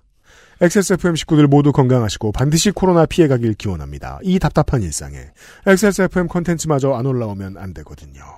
네, 감사합니다. 네. 그 당시- 마지막에 알려주신 문제도 생각을 해봤는데 네. 어, 도의상 노트북을 선물해야죠. 어, 그, 사촌, 그렇게 하고 사촌, 어, 네, 사촌의 결혼에 노트북을 선물해주는 아, 건 어떨까? 괜찮네요. 네네. 네, 고려해 보십시오. 네, 아, 무슨 딴 얘기 하려고 했던 것 같은데. 그 우리 중에 음. 어, 피치 못할 사정으로 이제 자가격리를 해야 될 음. 때, 자가격리만 하면 괜찮아요. 네. 그게 아니고 이제 그 감염이 되었다. 어. 라고 했을 때, 그 방송을 그 사람이 그냥 진행하는 게 맞을까? 음. 화상회의 플랫폼을 통해서. 음. 생각해보면 더 이상 맞지 않아요. 음. 아, 아픈데. 음. 무증상이어도 아프다고 간주해야죠. 그렇죠. 그래서 감염이 되면 한동안 쉬긴 쉴 거예요. 제가 이분의 말씀을 듣고 깊이 생각해 봤어요. 아. 그렇겠더라고. 음. 음. 뭐, 다 뜻대로 되는 건 아니지만, 그래도 최대한 조심해야겠다는 생각은 들었습니다. 네네. 네. 음. 이 마지막 그것 때문에 어, 음. 꼭 건강에서 반드시 코로나를 피해가야 한다라는. 아, 그러니까 저는 정말 많은 생각을 하게 됐던 게, 네네. 어, 지금 사연 보내주신 이분을 비롯해서 비슷한 말을 하고 싶은, 뭐, 그게 뭐, 뭐, 10명이 됐든, 뭐, 뭐, 10만 명이 됐든, 자기의 일상에 XSFM 컨텐츠가 어떤 리듬 안에 들어와 있으면, 음흠. 그분들을 위해서 우리는 건강해야 되잖아요. 네, 그렇죠. 이게 되게 당연한 건데, 참 이게, 저는 이거 마흔 넘어가고 요런 신기한 경험 많이 해요. 듣기 전까지는 몰랐어요. 네. 듣고 보니까 너무 당연해요. 음. 그런 것들이 있더라고요. 맞아요. 예. 아, 당연히도 우리는 건강한 게 맞겠어요. 네. 어, 중요한 것을 알려주셔서 감사합니다. 그리고 마지막 한 문장만 입감해서 미안합니다. 미안합니다. 이게 마지막 사연이었고요. 네. 눈이 방송하는 도중에도 눈이 왔다가 안 왔다가 왔다 안 왔다가. 날씨가 아주 짓궂네요. 네. 짓궂 아 날씨 그냥 굳네요라고 하죠. 짓궂다. 뭐 감정을 집어넣으면 그럴 수 있겠죠. 네. 짓궂어요. 네. 제가 아마 요새 환장하고 발광하는 중이라 그 아저씨도 아마 이런 얘기를 하겠지만 네네. 제가 가장 싫어하는 야구 팬의 타입은 음, 음, 어, 선수단은 욕을 해야 잘한다. 음, 라는 말을 공공연히 하는 사람이에요. 음, 선수단에게 네, 욕을 해, 해야 잘한다. 네, 음, 정신 좀 차린다. 네. 음, 프로는 그런 것이다. 음, 그걸 당연하게 말하는 사람들은 어, 회사에서 욕을 많이 먹으면 신경쇠약에 가장 빨리 걸립니다. 네. 자기가 당하는 건 못 견디거든요. 음, 네. 게다가 이 신인 선수 일부는 그렇게 말하는 본인보다 연봉도 적어요. 음, 돈 많이 번다고 미워한다는 게 맞다는 건 아니지만 아무튼 비겁하다는 말을 하고 싶다는 거예요. 네. 그 이미 이제 차출이 돼가지고 자기 하던 일 말고 다른 일도 막 하시던 그 공무원 여러분들 중에 이번에 어 제설 작업에 또 참여하게 된 분들도 많이 있어요. 네. 그 한국의 수도권 같은 경우에는 예, 한국에 지금 많은 지난번에 눈이 많이 오고 어 이번 주를 맞이한 많은 지자체들에서 그 안 그래도 야근하던 사람들이 아 더 많이 투입돼 가지고 지금 제설도 했었거든요. 이 상황에서 욕을 먹어야 잘한다 이런 소리 안 했으면 좋겠습니다. 네. 고생한 분들에게 감사했으면 좋겠습니다. 어 아침에 나올 때 정말 깜짝 놀랐거든요. 자로 잰 듯이 공공도로가 눈이 다 치워져 있는 모습을 보고 말이죠. 네. 어, 수고한 모든 분들께 감사드립니다. 우리가 불평하지 않게 만드는 데에 들어가는 사람의 정성이 어마어마하게 많습니다. 네. 어, 저희도 최선을 다하고 있다고 예쁘게 봐주시기 바랍니다.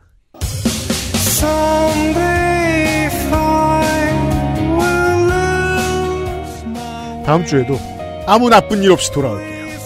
안승준과 이현주였습니다. 아, 그리고 저희를 빼고 나머지 중요한 일은 허상준과 윤세민이 하고 있습니다. 그것은 날 비슷하는 수입. 정말? 기가 막히게. 참. 밖에, 밖에 상준이 그러면 꼭, 꼭 나중에 그 아실 끝낼 때 요파시 월요일날 만나서 화요일날 만나서 해줘야 돼요. 그거 자주 했어요. 네. 요즘은 팟캐스트 시... 상준아 그만 웃어. 요즘은 팟캐스트 시대 346회였습니다. 저희는 다음 주에 만나요. 안녕히 계세요. XSFM입니다. P, O, D, E, R, A.